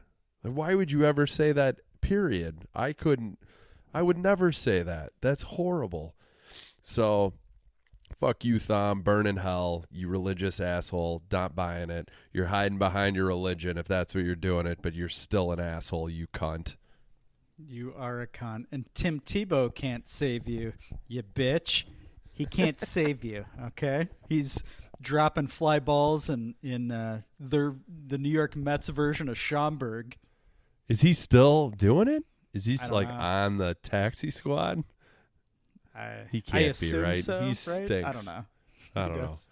It's hard to Are you in or out on Tebow? What what's your what's your feelings on him? like it, the whole thing annoyed me when he was at Florida and then did his thing with the Broncos. But to me, it wasn't really him. It was more like the people licking his nuts. Yeah. So I didn't really hold it against him personally. He doesn't seem like a bad guy. I don't think, unless I've missed something from him. I don't know. I f- yeah, I feel like he unfairly gets shit from people because they hate that he's like so good. Like he's cheesy. Mm-hmm. He's a cheesy dude, but I think he's genuinely seems like a good guy. yeah. I, I never I never understood the hate for Tebow, and I love to shit on people like that.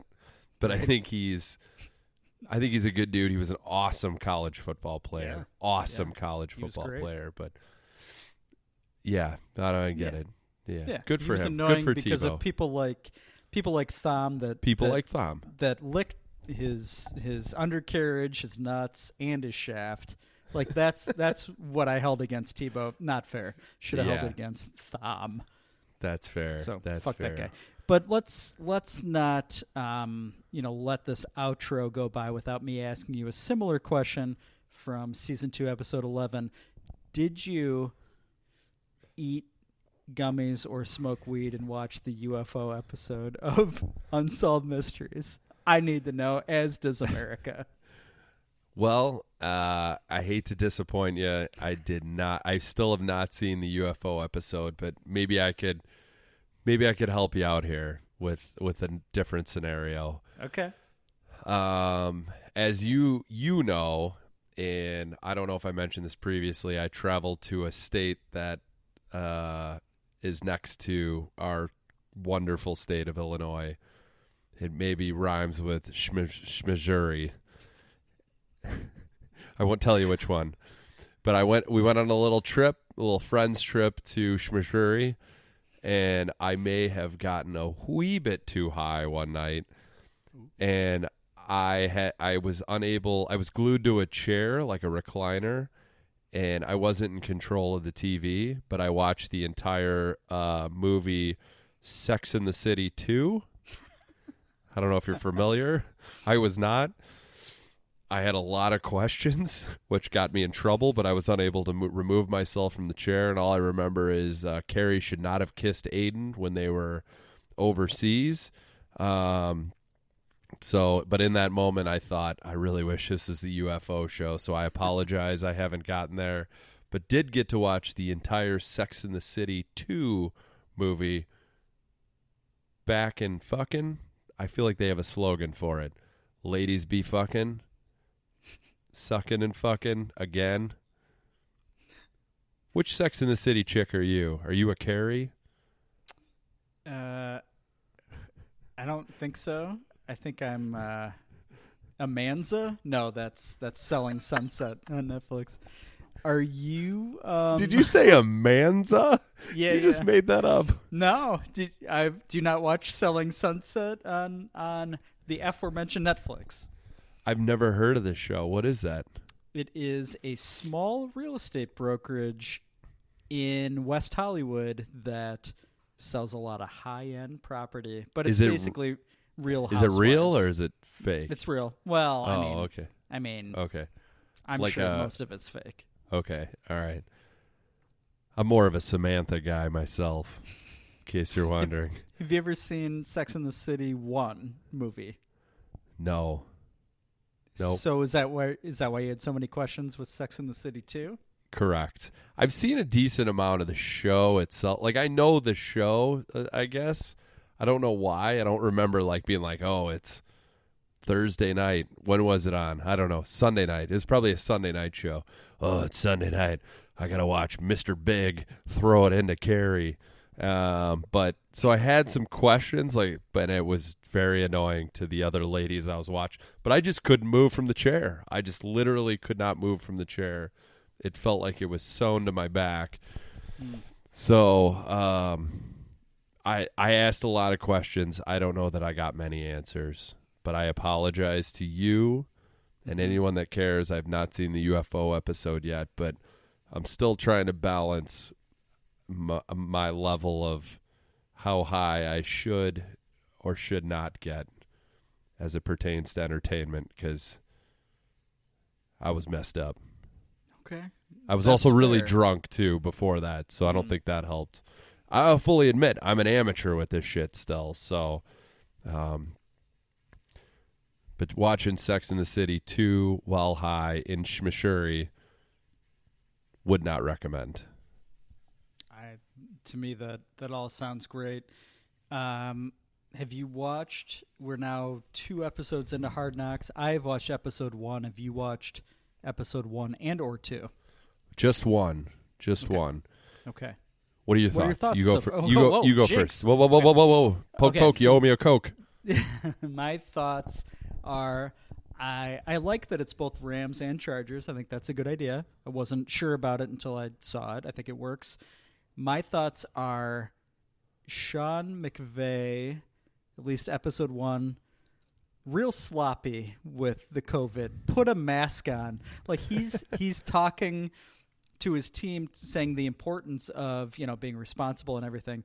And he's got a guy right in front of him. I don't know who it is. I assume it's Jared Goff.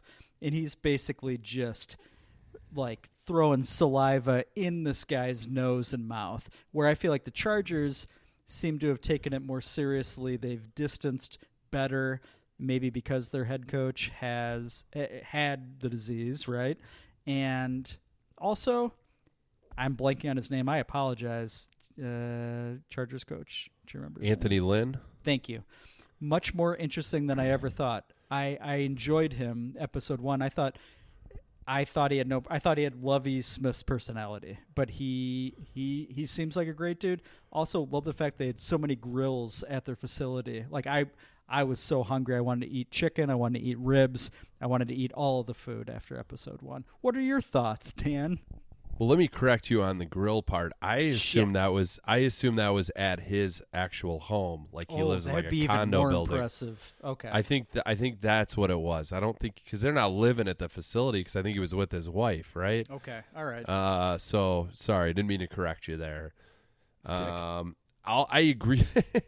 I agree with you. Anthony Lynn seemed like a good dude. Like I generally like the guy a lot more after seeing that. It's similar. I just didn't. I didn't know anything about him. Right. Um, McVay. Uh, I felt like his scene where he was at home with his fiance, super awkward.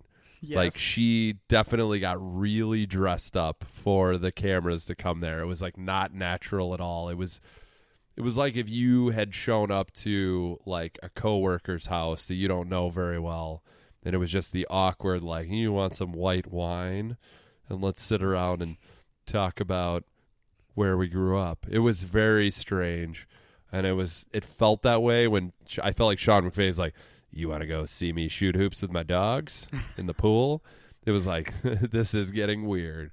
Mhm. Um, she she was she looked like w- girls you would meet in L.A. Right? Yeah. Is that mean to say? Yes. Like no, no, it is no, mean to it's say. Okay, No, no, no. I, I know. I Yeah. think it's, I think it's, it's legal. It's normal. That's basically what selling Sunset's all about. Not to, I have no, Okay. I have no skin in that game. I, I brought. It I gotta watch this show, but You- I you I think I I like McVay. Um, you're right, but in comparison to the Bears' fake hard knocks, like it was kicked up. Both camps were kicked up so many notches. McVay's more so than like that's when I watch Hard Knocks and then I watch like the Bears one and I was like, we are fucked. Like it is so.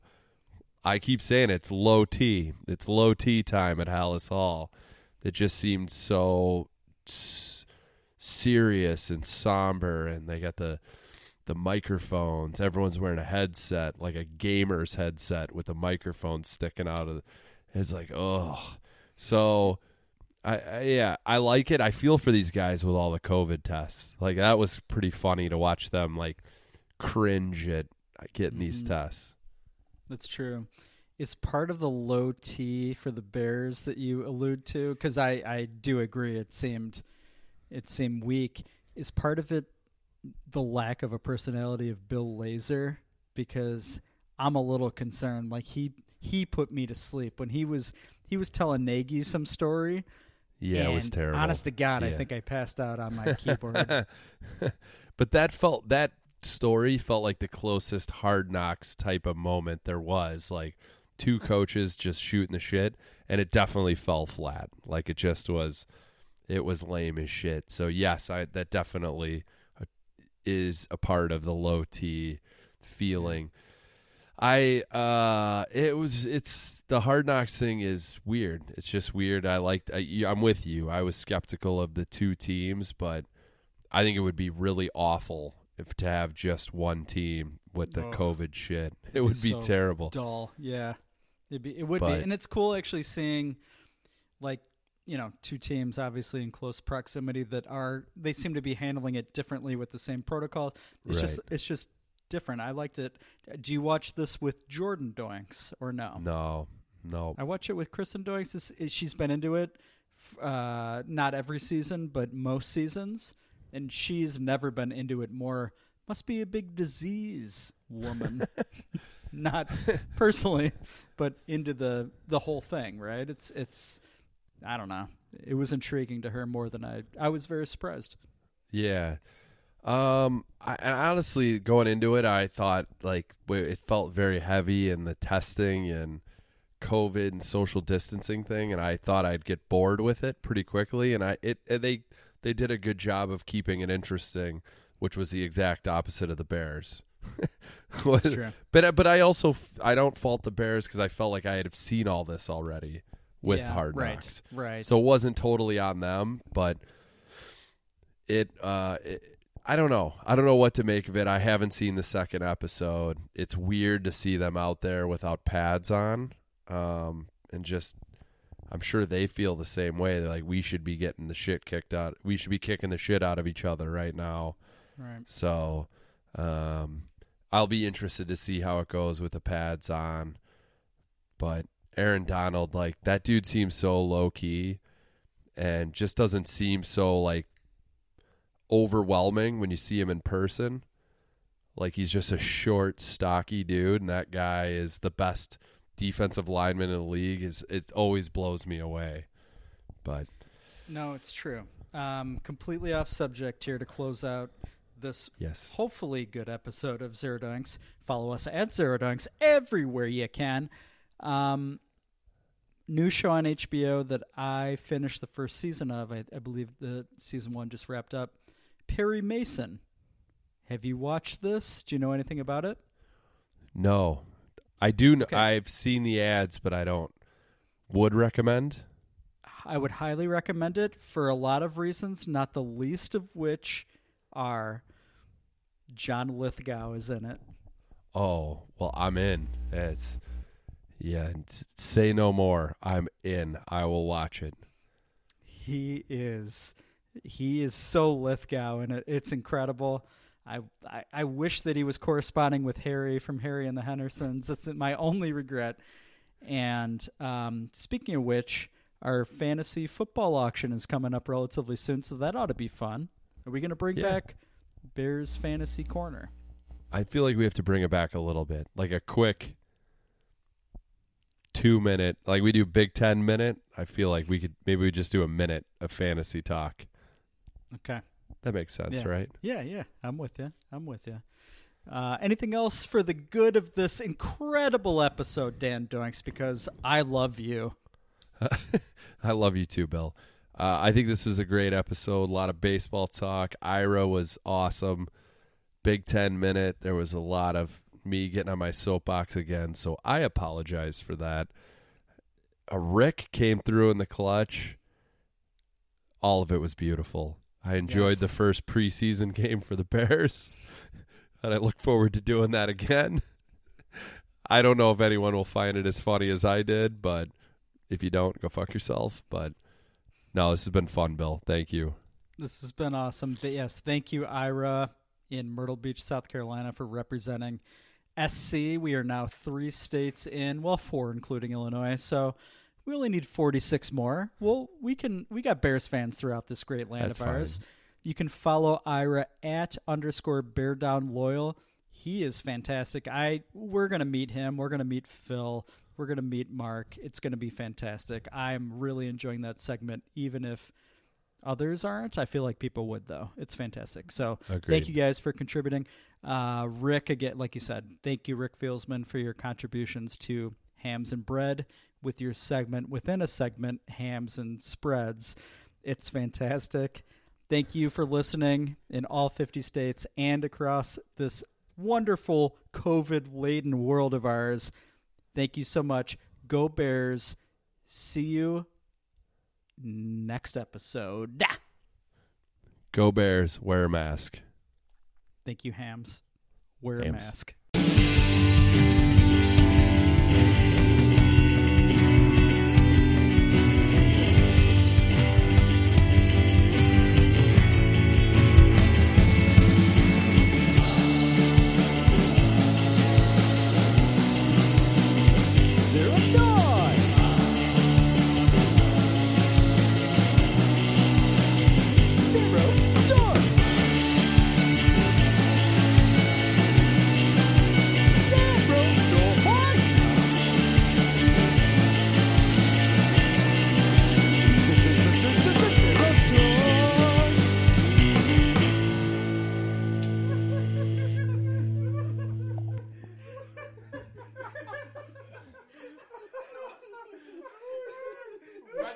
Hams and spreads, hams and spread. Rick Fieldsman and Rick Fieldsman. Hams and spread! Hams and spreads. Hams-